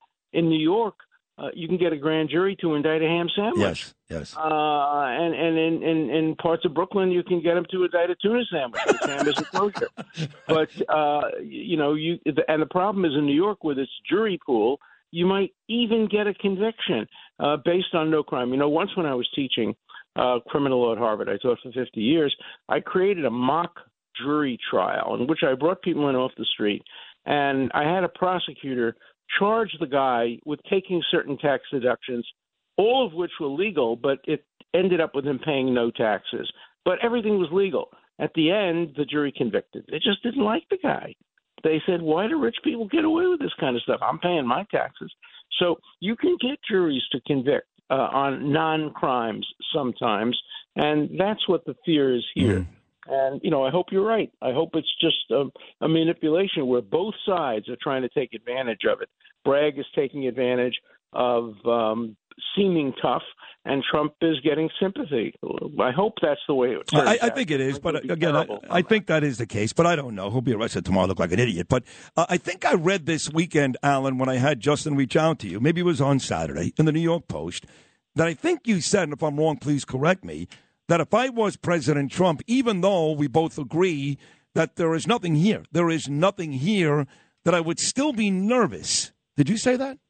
Yes, I would be nervous because even with nothing, you can produce something. And um, he has, after all, four investigations against him uh, one in Florida for classified material, one in Washington for January 6th, one in Georgia uh, for that telephone call, and then, then this one. And, you know, as I've said before, sometimes when there's smoke, there's arson. Um, but, and that's what's going on here. But nonetheless, uh, I'd be worried, uh, worried to get about getting convicted falsely. I think he would win an appeal here, but that's a, that's a couple of years from now. And uh, of course, if they're trying to get him not to run, they haven't read the Constitution. The Constitution doesn't say anything about having to be not indicted to run. It's un- unlike Israel. In Israel, if you're convicted of a crime of moral turpitude, you can't be the uh, prime minister. But in the United States, you can run even if you're convicted. Um, mayor Curley, I think, ran for mayor while he was in prison. Um, and, you know, there are only a handful of criteria for running for president. He's over 35. He didn't fight in the Civil War against the North. That's one of the criteria. and uh, he was born. Look, born in the United States. That's the hard one because remember, Donald Trump said uh, that Barack Obama wasn't born in the United States. And they were both born in islands off the United States. One of them called Hawaii, the other one called Long Island. So, you know, maybe they'll make a thing about Donald Trump not being born in the United States. But Yeah, uh, funny. that's a joke. Yeah, I yeah, mean, and it's funny. He, he satisfies the criteria. Yeah, no, he does. But, but I'll tell you what's frustrating for me because I am a Trump supporter, unlike you. You, you do support the Constitution. You're a fair man. I love you. Uh, but I'm a Trump supporter. Is uh, unless all these people are lying, I, I don't think Miranda Devine's a liar. In fact, I think she's one of the best writers in the country. In the New York Post every day, and Tucker and Tony Bobulinski on that Fox News show. They have reams and reams and reams of information that directly points Joe Biden, along with his son and his brother and all these folks, to getting money from other countries, enemy countries, uh, illegally. Uh, so I don't understand why we're spending all this time trying to prosecute Donald Trump when it looks to be looks to be that the man currently residing in the in the in the White House, he's the guy guilty of all this corruption and all this crime. Well, I don't want to see the criminal justice system weaponized against Democrats or Republicans. You know, show me the evidence. Let me see the the proof. I don't want to see get Trump, and I don't want to see get Biden. I don't want to see get Hunter Biden. I want to see. Let's see if there's a crime, and then find out who the criminal is. That to me is, and it has to be applied fairly. You know, the Bible, the Torah. Uh, gives judges two instructions. One, don't take a bribe. That's obvious. That comes second. The first is lo takir panim. Do not recognize faces. Do not do justice based on who the person is. And that's in the Bible. And so even if you don't believe in American law, if you believe in the Bible, you're not supposed to have you're not supposed to peek under the blind blindfold. Justice is supposed to be blind to who a person is. And if anybody thinks that Bragg is being blind, if anybody thinks that he would be doing this kind of investigation for Joe Smith or anybody else other than Donald Trump, I have a bridge to Brooklyn. I'll sell them. There's no basis for this, and it violates the Bible. It violates American law. It violates basic principles of justice. And I hope you're right.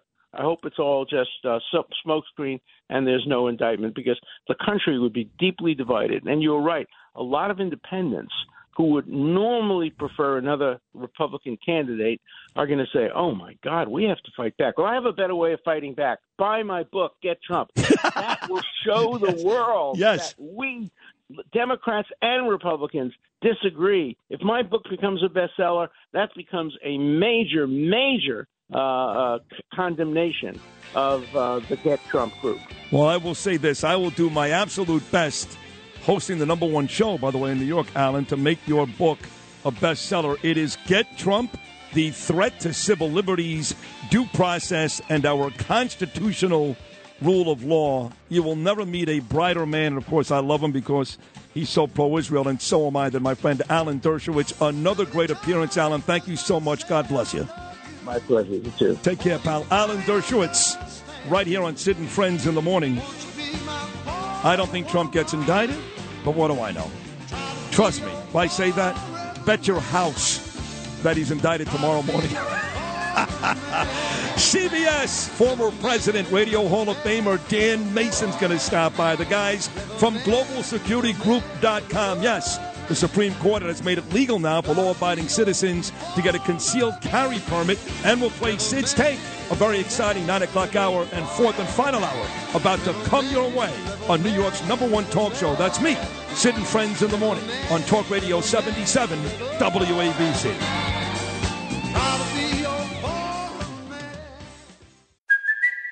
It's Kaley Cuoco for Priceline. Ready to go to your happy place for a happy price? Well, why didn't you say so? Just download the Priceline app right now and save up to 60% on hotels. So, whether it's Cousin Kevin's Kazoo concert in Kansas City, go Kevin, or Becky's Bachelorette Bash in Bermuda, you never have to miss a trip ever again. So, download the Priceline app today. Your savings are waiting. Go to your happy place for a happy price. Go to your happy price, Priceline. Entertaining and informative. This is Sid and Friends in the Morning. 77 WABC.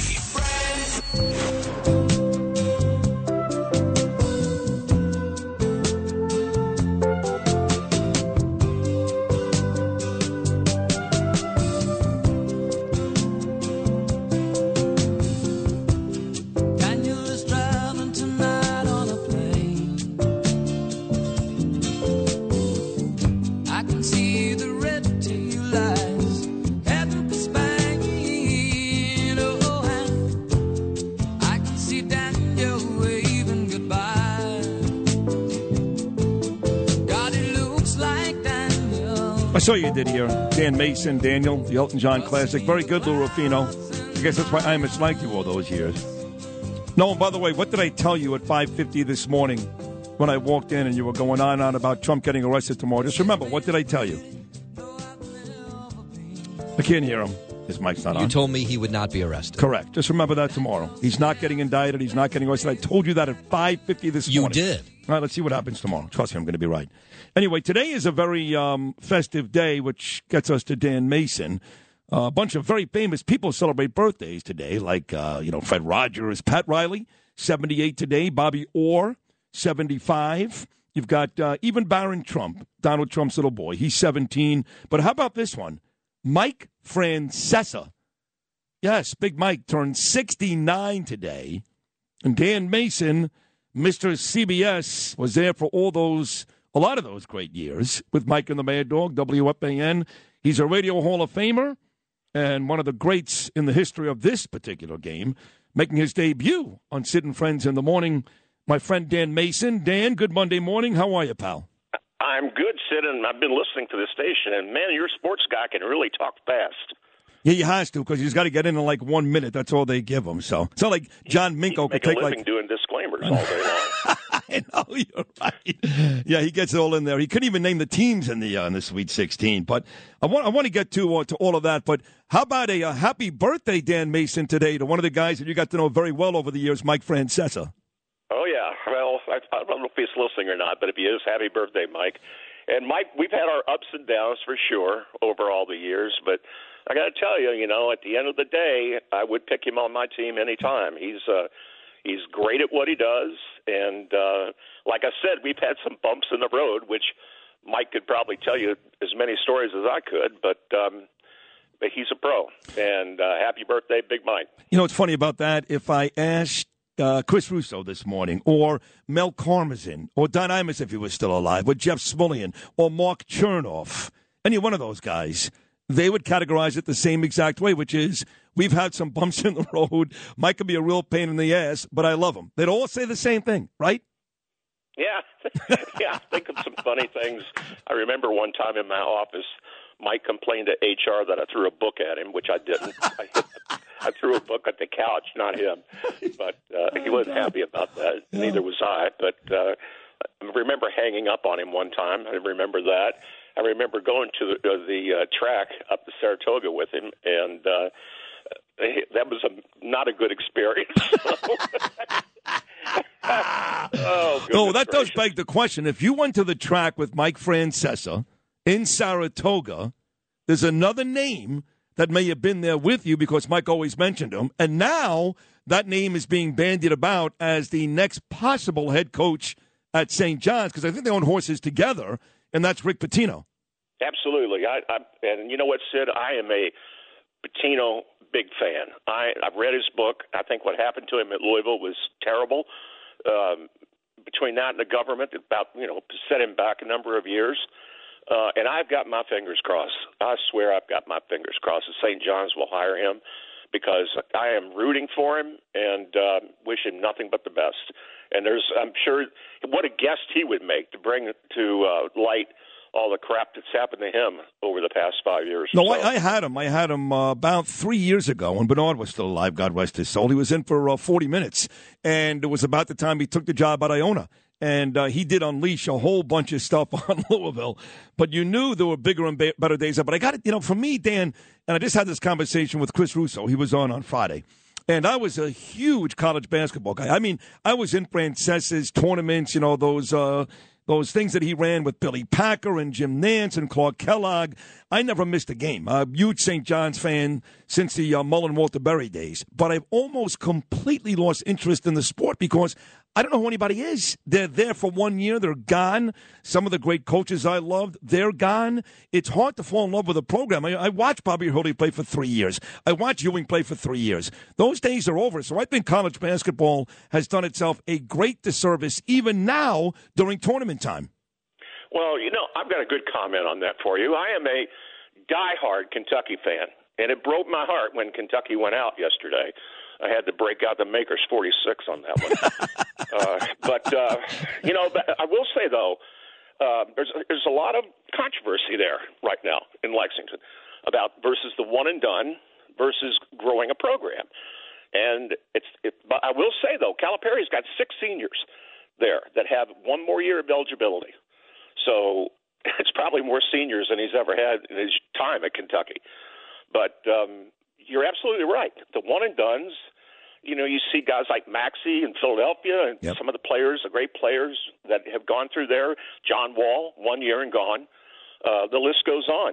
Um, uh, so you're absolutely right. It's, going to be. I wish it could revert itself and go back, and it, rather than somebody in, just raiding the transfer portal every year. You're absolutely right. Yeah, I miss uh, those players spending a couple of years and, like you said, building programs. Krzyzewski, Dean Smith, Carnesecca, all those guys. And then, of course, you also, during this tournament, the teams like uh, you mentioned this uh, during a text to me Clemson, Vanderbilt, they're not there. You've got better teams with, with more high profile programs in the NIT than the NCAA. I mean, I love those Cinderella stories, don't get me wrong, Dan, but you've got to have these high profile schools in the big dance. The NCAA is going to have to address this because it is just totally unfair that the Clemsons of the world or the Vanderbilts of the world can't get in, and then you've got the 16 seeds out there, and uh, it, they get in, and it's just it's not right. I mean, I think possibly the only way to to get around this is to expand the tournament to many more teams and maybe go another week. Yeah. But uh, Yeah. they're going to have to do something. This is uh, Dan Mason, former president of uh, CBS Radio and uh, Hall of Famer, by the way. So a couple of weeks ago, we were talking to each other about this uh, new app, Dan. It's called Juice Reel. And you and I were particularly talking about one game. It was a Maryland taking on Purdue in a regular season matchup. Doesn't matter how it ended up, but we talked about the app, what the app may do, and in terms of predicting some of these games, outcomes at least. Tell us more about this Juice Reel app, which people can uh, download today, which I guess, and correct me if I'm wrong, does help you predict some of the outcomes of these games, or are they just the lines on these games? I think it makes you a better better, uh, and you can find it at Juice Reel R E A L excuse me R E E L like a rod and reel juicereel.com, and you can see how to download it from there at the Apple Store. But it helps you be a better better. So, for example, like during the uh, fall, early fall. Uh, I was doing really well with college football, and the the app will tell you it does. The app does not take bets; it just records bets, kind of like LastPass would for your password. Right. Uh, so if I bet a game, it's going to show up on my Juice Reel app, and it will tell me, you know, win, loss, all that stuff, and it'll give me what my ROI is on on NFL, what it is on college football. So I was doing really well, but I am terrible at MLB. Terrible. so it was pulling my ROI down to the ground. So guess what? I'm not betting this summer. I'm not betting any MLB games Yeah. because I suck at all of them. Well, it's, it's, it's, well, baseball is the only sport you can go three and one or four and one and still lose money because if you take one big time pitcher, end up playing 170 or 180, you can win three games and then still lose money for the day. So baseball is absolutely more difficult when it comes to betting uh, sports. Uh, I do want to ask you about two particular guys, though, Dan, in radio, being you do have this amazing resume as one of the all time greats. Two young guys that have made it very, very big. One is at my station. That is Chad Lopez, who was a CBS guy not that long ago. The other was an intern of mine back in 2000. And now, of course, for years, he's been running a lot of those big CBS, I guess, Audacy stations now, Chris Oliviero. What about those two guys in particular? You know, I just ran into Chad as you know we talked what at the Broadcasters Foundation last Yep. week or so, Yep. and I am so proud of Chad. He has he's a terrific guy, a terrific broadcaster, and uh, you know you meet people along the way that you know are going to be rock stars. It's like you know in pro, I came from the programming side of the business. I never sold one day on my life in the street, but when I would hear a song, I'd say, "Oh, that's going to be a hit. That's a hit." And you meet a guy like Chad, and you say, "Yep, that that's a hit. He's going to be good," and he wa- and he has proven himself. Chris, on the other hand, when I came back to CBS, I was there for a number of years and left for five years, and then uh, uh, Les Moonves hired me back in '07. And when I got back to the floor, the buzz around our floor would be, "Oh, you got to meet Chris Oliviero." so someday we're all going to be working for Chris. That was a joke on the floor. Well, it's not a joke now there's a lot of people that work for Chris. And it, you, you just couldn't ask for a finer human being, and he's got a terrific sense of uh, programming, and um, he, he's going to do great. They're lucky to have him there. I told you uh, the story back in 2000, four years before your story. He was my intern. He would split the week between me and Howard Stern at WNEW, me and Craig Carton. And we were walking down Kings Highway in Brooklyn one day, Dan, and he said to me, You know, Sid, one of these days I'm going to run this company. I swear. And I said, You know what, Chris? I can see that. And so both of those guys, Chad Lopez and Chris Oliviero, have gone out to do some great things. What about radio in general, Dan? You know, when, when I got into it, you had these these these behemoths, these giants, these legends, especially here in New York. You had on terrestrial radio, you had Imus and you had Howard Stern and Scott and Todd and Mike and the Mad Dog and guys on CBS FM and all these monster talents. And for the most part, for the most part, they're all gone. What about outside of me, of course? Uh, what about radio today? Uh, I think that you know local. I'm going to give this speech in Las Vegas next month, but um, local's all we have. I mean, you can't win by playing 20 songs in a row because the technology platforms will beat you, i.e., Spotify, etc. You can't. You sure as hell can't win by playing playing 20 commercials in a row. That's not going to work. and all we have, if, if you're a television station, you know the difference between the good television stations in a city and the also rans. The good television stations will make you feel like you're part of their family and they do that through their news departments. Like you feel like you know those anchors. You feel like you know you you could go to their house for dinner, or they you'd be glad to have them come to your house for dinner. The other ones turn over and turn over, and there's a lot of turnover, and that's what kills uh, radio more than anything too is the constant turnover.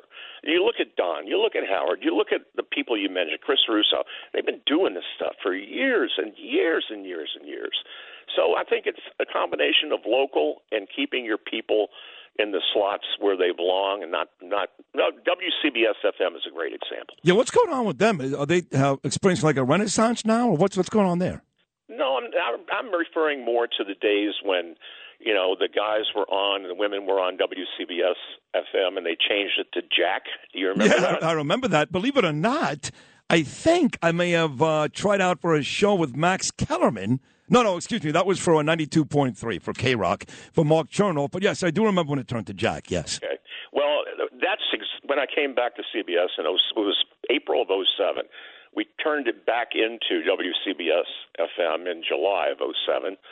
But you know, I when, when I came back, I would hear the people say, "Oh, just needs a little more time, just a little bit more time," and the ratings were flat. Like we're in the low twos, I believe, two point shares. And um, one Sunday, I was walking down Seventh Avenue, and I'd just gotten back to New York, and I walked into a deli, and there was a boombox behind the counter, and they were blaring oldies, the same ones that WCBS used to play.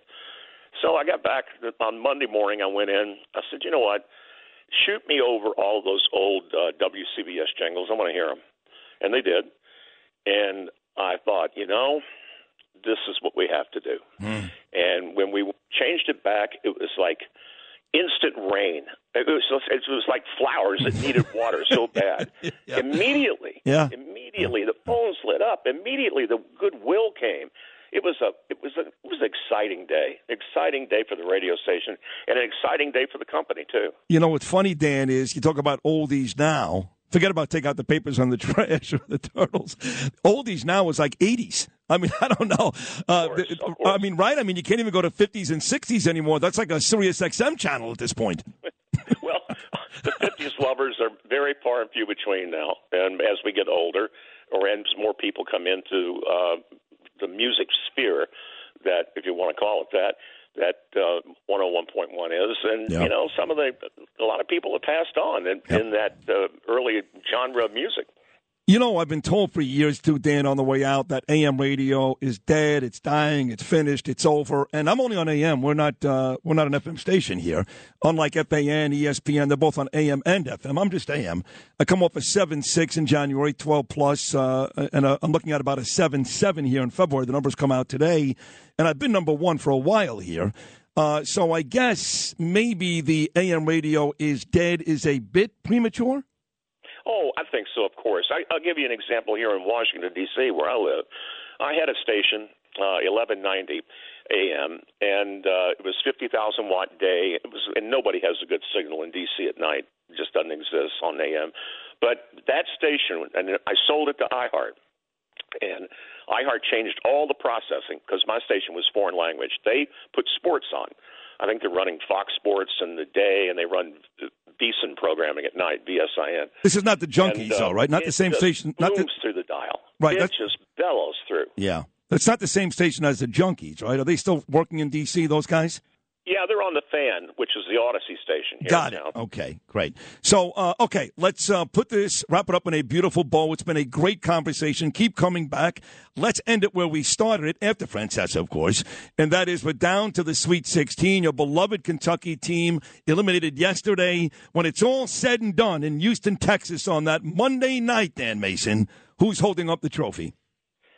You know, if Houston can hold up and not get any more injuries or uh, they looked really bad a couple of weekends ago, and they lost. I forgot the team they were playing, but they they looked terrible. But they looked good this last time I saw them play. I think they've got a great shot at it, so I'll probably put my money on them. Although I haven't been real successful on betting, so the listening audience should not really put a lot of credit to what I'm saying right now. That's a home game, though, for Houston, and that Final Four is in Houston, so that's a home game for that basketball team.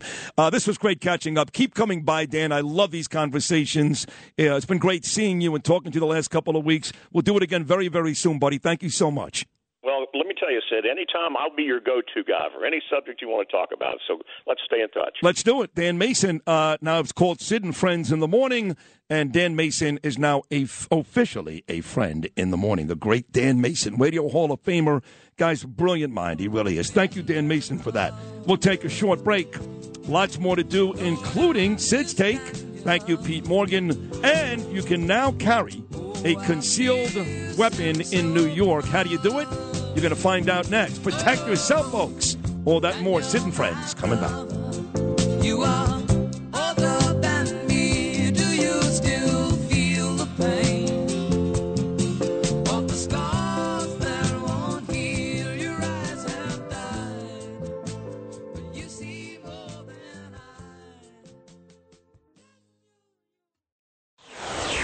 77 WABC. This is Sid and Friends in the Morning. No, I get by with a little help from my friends.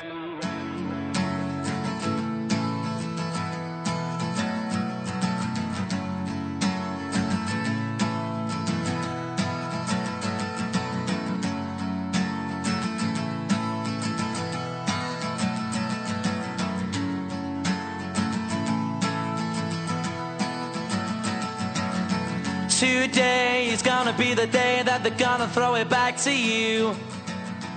By now, you should have somehow realized what you gotta do.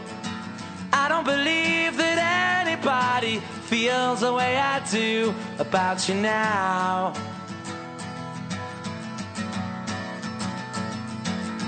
Backbeat, the word is on the street that the fire in your heart is out. Sure you've heard it all before, but you never really had a doubt. I don't believe that anybody feels the way I do about you now. And all the roads we have to walk are Great song, Oasis Wonderwall. 77 WABC listeners. You've heard me talk about Global Security Group providing the mandatory training to obtain a concealed carry permit in New York City. All this week, I'm giving you the chance to win this training. That's right. Go to WABCRadio.com backward slash security right now and enter to win the training you need to get your concealed carry permit. This Friday in the 9 a.m. hour, I will be announcing the winner live on the air. To enter, you must be 21 years of age and a New York State resident. Once again, go to WABCRadio.com backward slash security and enter. Good luck to you. And with that said, perfect timing. David S. Katz is a former senior special agent with the DEA and the CEO of the aforementioned Global Security Group, a company once again providing protective and investigative services, security and fire, life safety consulting, and highly specialized training. David, it's Sid. Good morning, buddy. How are you? Good morning. How are you? I'm great, pal. Nice to have you. So, uh, explain to the listeners, man, you look tough. Explain, I just saw your picture. I ain't messing with you, and I'm tough. Uh, explain to the listeners how important it is that the Supreme Court, actually now, has made it legal for us here in New York. And we know we've got the best cops in the world. The NYPD's the best. We love them. We love them. They're great cops.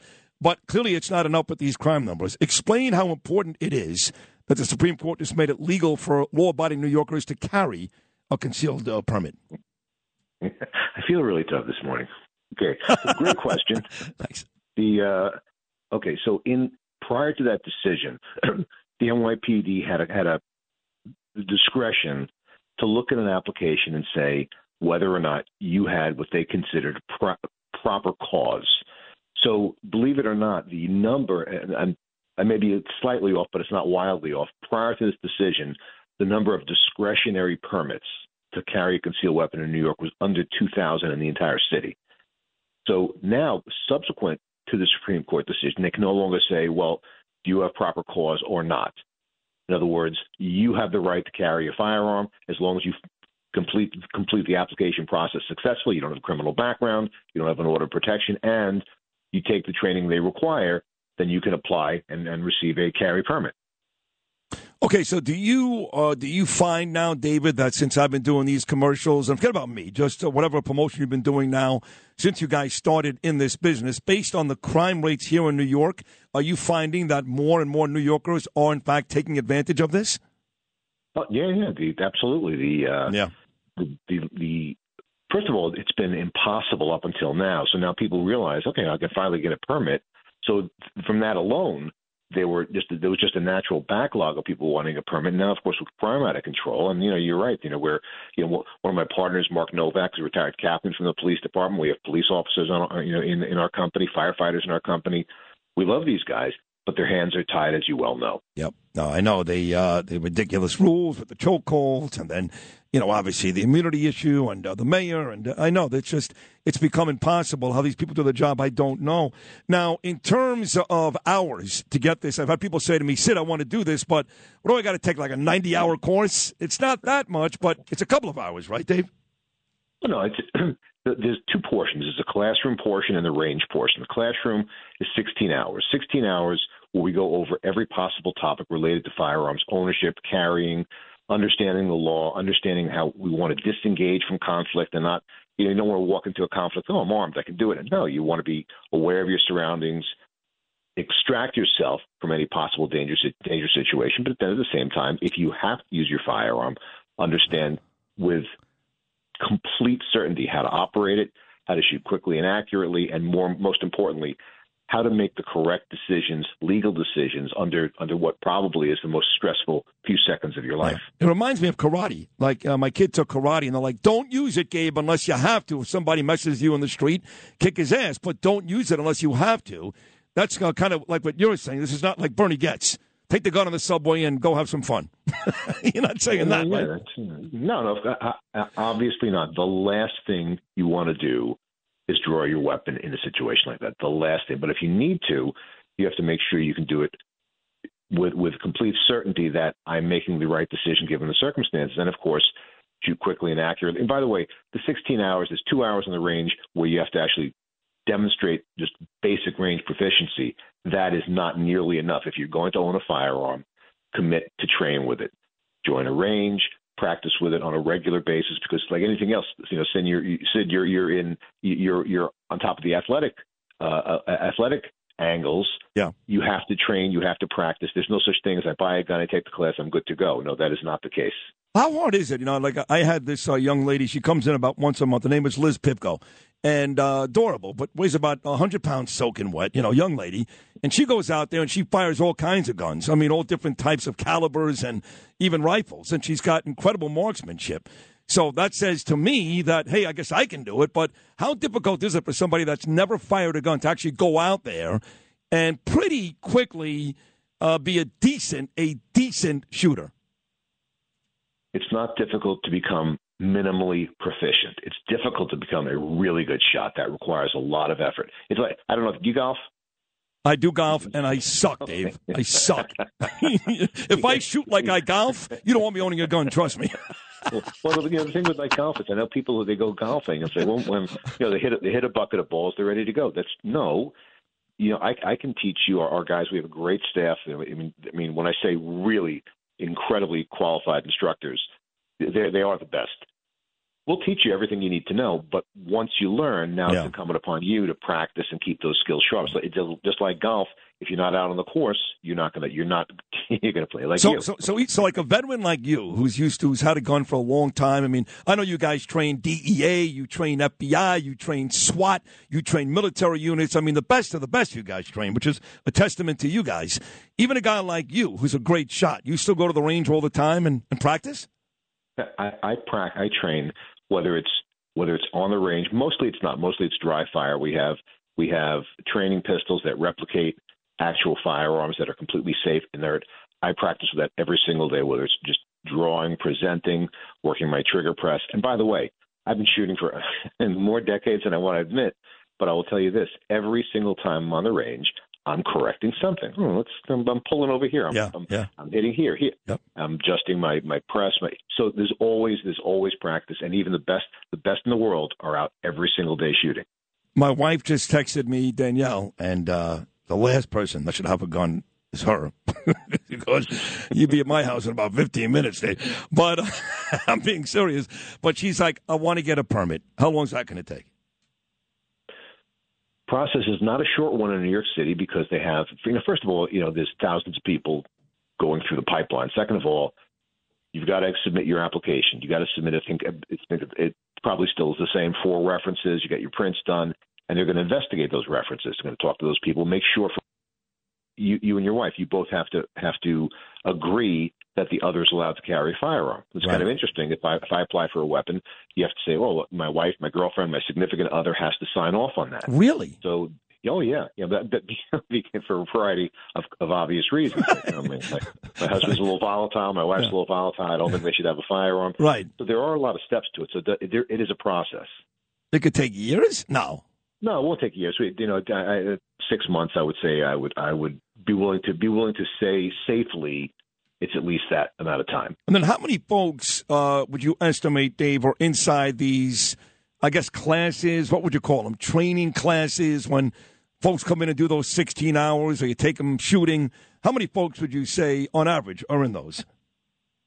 In our in our class, we we do between twenty five and thirty at time. We have Wow. a very large classroom. Oh yeah, yeah, and we have we we have we have the simulated weapons. We we show everyone the right the, the kind of holsters they can wear. We let them try it out. We let them manipulate the weapons again with simulated, completely inert weapons that cannot fire. By the way, we always tell people if you have a firearm, do not bring it to the classroom. We make sure ev- we actually search everybody prior to the class. If you have a firearm, we lock it up in the safe. So we have a completely safe training environment. We have simulators, which we are, which are electronic training systems, which we there's it's a, it's a different class. Yeah. Um, so we can actually allow people to to not only test test marksmanship but judgment. We put them in scenarios, and they, they we we test their ability to understand the law under stress. Hey, Dave, I got one more for you. Every time we got one of these school shootings, which are horrific. I mean, I've got two little children. I two kids at this point, not little. But it uh, breaks my heart every time. It always brings up ah, gun control, Second Amendment issues. But I think where a lot of where you get bipartisan, bipartisan support is banning some of these quote unquote assault weapons. And then I talked to somebody like Lauren Boebert out of Colorado. She goes, "They're not assault weapons. Like like an AR-15 is not an assault weapon." What are your thoughts on some of those discussions? They're absolutely not assault weapons. They're semi-automatic rifles. So what you say? Okay, well, I don't like the AR-15. Okay, well, what about the Ruger Mini 14? What about any of the other dozens and dozens of semi-automatic rifles? It's it's what I think. I think we're we're if you if you really want to get a bipartisan approach to dealing with this, how about this? People who should not have firearms, people who've been who've had contacts with dozens and dozens of contacts with the police over the years, people who have been either arrested or sometimes there's a lot of contacts without arrest, people who have been been identified as you know by let's say a school psychologist as having serious mental issues. We can all agree that those people should not carry firearms, and Right. yet nothing is done about that. If you look at the Parkland shooter, you look at the the, the, the kid in that horrific horrific massacre in Uvalde. I'm only like four and a half hours from there. I live out in Texas. I'm back and forth to New York all the time. But the point is, those people could have been prevented from having firearms, Yeah. but no one wants to take the steps forward. There was you know, gun control, not gun control. Why don't we keep the guns out of the hands of the people that shouldn't have it? At, at least as a start. That's the answer. I mean, I, I never saw a gun get up in the morning, get dressed, drive itself to a school, and shoot anybody. I mean, you crazy humans commit the crimes, not guns. I, I'm glad you answered it that way because I agree 1,000%. That's always my stance. On the way out, this is a fascinating conversation, Dave. You're great. What do you recommend? What gun do you recommend for a first time gun owner? 22? I mean, I don't know. What, what do you recommend? Oh gosh, that the the the shortest answer I can give the, the the gun you shoot best with. So you mentioned earlier, people have different sized hands. They have different statures, different grip strength. I, I may shoot with I may shoot with a with a a, uh, a Colt 45 type firearm best or a Glock pistol. Other people say no, I like I prefer a Sig. You know, it, so you try different weapons. Yeah. You see what what fits your hand, what you perform best with. You should be able to fire any weapon proficiently, but that's that's the best answer. Try It seems out. it, it seems to me like the nine millimeter is the one that people. Uh, me, I, I'd want to like have like a uh, like a forty four Magnum, but it seems like the nine millimeter is the most popular one on the streets. Is that is that fair to say? nine millimeters, most popular handgun caliber probably in the world. Um, it is it's it's good it's good for target practice and it's it's it's more than adequate for personal defense. But you have to you know obviously you're changing the ammunition. You know the, the rounds you're firing in training are not the ones you're carrying on the street. They're just different configuration, but that's fine. And it's it's it's a light enough round that it's manageable by most people, even those you know with smaller hands or weaker hands. They can still successfully fire a nine millimeter. On the way out, Dave, what's the best way for people to contact you guys right now? Because I'm telling you, there's a lot of folks in their cars right now salivating. They want to they want to defend themselves. They just do. How do they do it? Okay, well, if you want if you want to reach out to us, our website is globalsecuritygroup.com, globalsecuritygroup.com. You, you'll see a little tab up to the right. You'll say, you know, courses. You can hit the concealed carry course. You can go online. You can call us. Our number, I'll give you the easiest one to remember. It's 833 info GSG 833 info GSG. Call, you can get onto this into the system. You can get to my extension. I'll answer any questions you want. Wow. And that's basically it. That's awesome. David Katz is the gentleman I'm speaking to, folks, and sounds to me like I, he'd be the guy I want to talk to. Hey, that's an excellent conversation, David. You guys do great work. I'm thrilled to be aligned with you guys. It's an honor. So thank you so much for this great conversation today. Oh, thank you. If I finally have friends. Thank you. Yeah. yeah, you and I are friends. You got it. David Katz, that was great, man. God, he's such an interesting, a smart guy, tough guy. I love that guy. This episode is brought to you by Snapple. Welcome to the Snapple Market Auditory Experience. Close your eyes. Imagine you're walking into your neighborhood store. You make your way to the back and reach for your favorite Snapple flavor. You can't wait. You take a sip. Whoa, that's a lot of flavor. Hmm. What flavor are you holding? Now open your eyes and check out Snapple.com to find ridiculously flavorful Snapple near you. Boy! Now, it's time for Sid's Take. Sid's Take! Sid's Take, yeah! Good luck. It's Sid's Take, sponsored by Peerless Boilers and Pavilion Tankless Water Heaters on 77 WABC. All right, your Monday edition of the Sid's Take trivia game. Sponsored by Pete Morgan and Peerless Boilers. Go to peerlessboilers.com, paviliontankless.com to find a dealer near you. They are America's best built boilers. Phil, who am I uh, speaking with today? I can't see my screen in here. Uh, it's Dave from Brooklyn. Dave in Brooklyn. What's going on, Davey? Great, great. How are you? Every time you say Sid's steak, I get hungry. I thought you talk about Sid steaks. Ha! That's funny. That's a good one, Davey. But steak at this hour in the morning wouldn't be uh, necessarily healthy, okay? Steak you're and having, eggs. Unless you're having steak and eggs, right. It's a popular breakfast. It is a popular breakfast. You're right, Phil. I've never had steak and eggs. Okay. It's too much protein to start the day. Well, maybe you can have it tomorrow morning, okay? I don't bud? think so. I'm at work. I'm just going to come here with a, a plate of steak and eggs. You think I have the time to prepare that or to eat that? You know what? You know exactly how busy we are in the morning. I can't do that, Justin. I just don't have the time right now to listen to you talk about steak and eggs. I just, I just don't. You're not getting it. Yeah. Sitch steaks. Okay, great. All right, uh, what's the guy's name again? Now I forgot. It's John from North Carolina. no, it's not. What is it? It's Dave from Brooklyn. Dave, all right, you ready to go, Dave? Yep. All right, here we go. Movie Monday. Number one, The Social Network, which was a Best, Best Picture nominee, was based on the life of which social media mogul? Yep. Who's going to be? Who's going to be, Dave? And that is your time, Dave. Uh, Mark Zuckerberg would be the correct answer. On to number two, or for one. What Michael Bay film stars Bruce Willis as an oil driller who is tasked with drilling a bomb inside of an asteroid set to hit and destroy Earth? Oh, he just hang up. We lost him. we lost him. I thought I heard him. Great. This is really great. what do we do now? All right, I'll try. Uh, I will say Godfather. the Godfather? No. Should we get like James Flippin to play this game? Wants to be our impromptu, uh, our I'll go grab. impromptu uh, contestant. Yeah, tell tell James to just get ready. James, you want to play the game? James, you want to play the game? We lost our contestant. No, you can stay from there, James. James, can stay right there. James. Hey, James, you there? this guy just panic hang up. Yeah. You heard the question, just heard. Is, is James there? James, you there? I'm here. All right, James, are you ready to go? I'm ready to play. All right. Uh, I've actually been waiting for this moment. Yeah, I'm sure you are.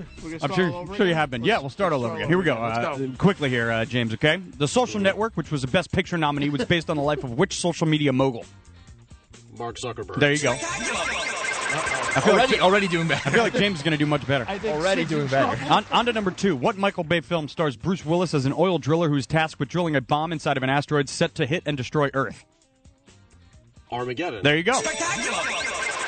Yeah, Jim's going to go five for five here. On to number three, James. What renowned horror movie franchise has its sixth installment in seri- in uh, in the series in theaters right now? That's Scream. There you go. Three for three. On to number four, James. The movie Moneyball, starring Brad Pitt and Jonah Hill, is based on a true story that is centered on which real MLB team? The Oakland Athletics. oh, James is on fire! Oh my God! On to number five. Which James Bond actor wore a toupee in every film he starred in as Agent 007? Is it A. Sean Connery, B. Roger Moore, or C. Pierce Bron- uh, Brosnan? That would be Sean Connery. Oh my God! He's five for five. That was That's impressive. Wow. On like a last minute five for five too. He was not ready to go. He didn't study at all. James. Well, are you shocked? Uh, Not really. No. No, James knows his stuff. People are going to think you gave me the answer to yeah, yeah, he's got a copy of the game right in front of him. we barely got him on. Here we go. The big guy's on his way back in. He did so with no spring training too. Yeah, That's he- impressive. Yeah. Well, yeah, Andy was playing in the World Baseball Classic, so Oh, that's that's huge. Stop mentioning that damn thing. Sorry.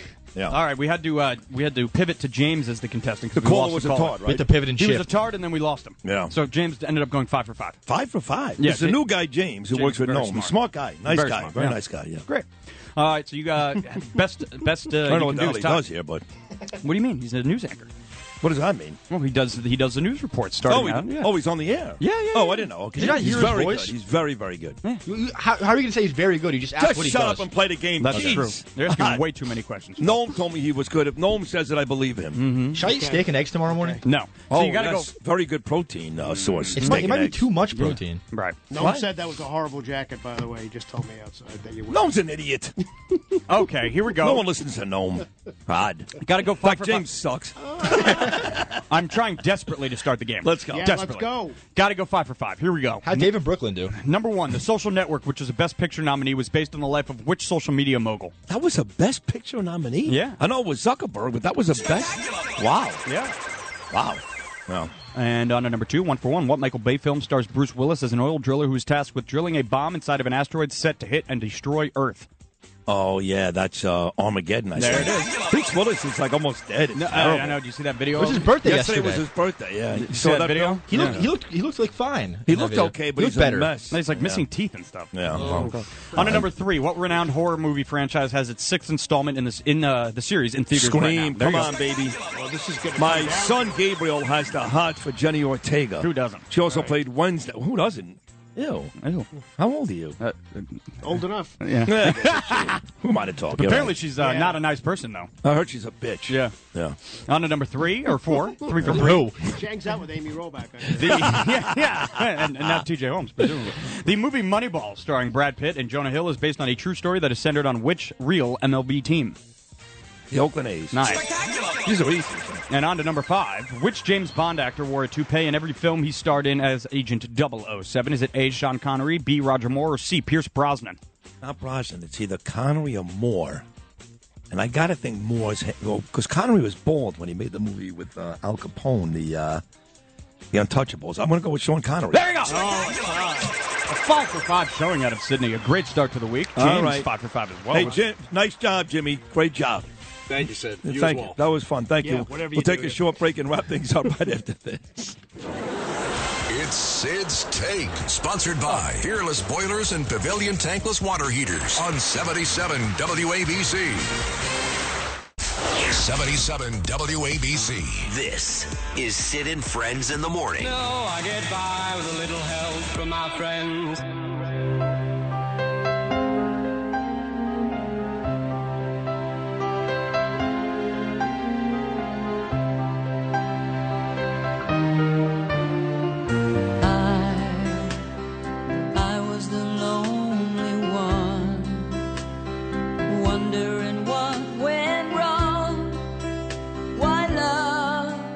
That's right. Giving away those air supply tickets August 5th. I love this group. Even the nights get better. This is a great song. Air Supply, August 5th at the NYCB. Great show today. All the guests were terrific. Willie. And once again, my crew, nobody better. These four guys. We really are the fabulous five. It's from Michigan. Lou Rufino, Macedonia Phil, Noam Laden, and Justin Ellick. God willing, we'll all be back again tomorrow morning at 6 a.m. for a Tuesday edition of New York's favorite talk show. That's me, Sid and Friends in the morning. Find out if, in fact, President Trump gets indicted, or arrested. I say no. My prediction is no, but we'll see. And will the suspension for Curtis Sliwa continue or be lifted? Only one way to find out. Dun, dun, dun. 6 a.m. tomorrow. So until then, from all of us to all of you,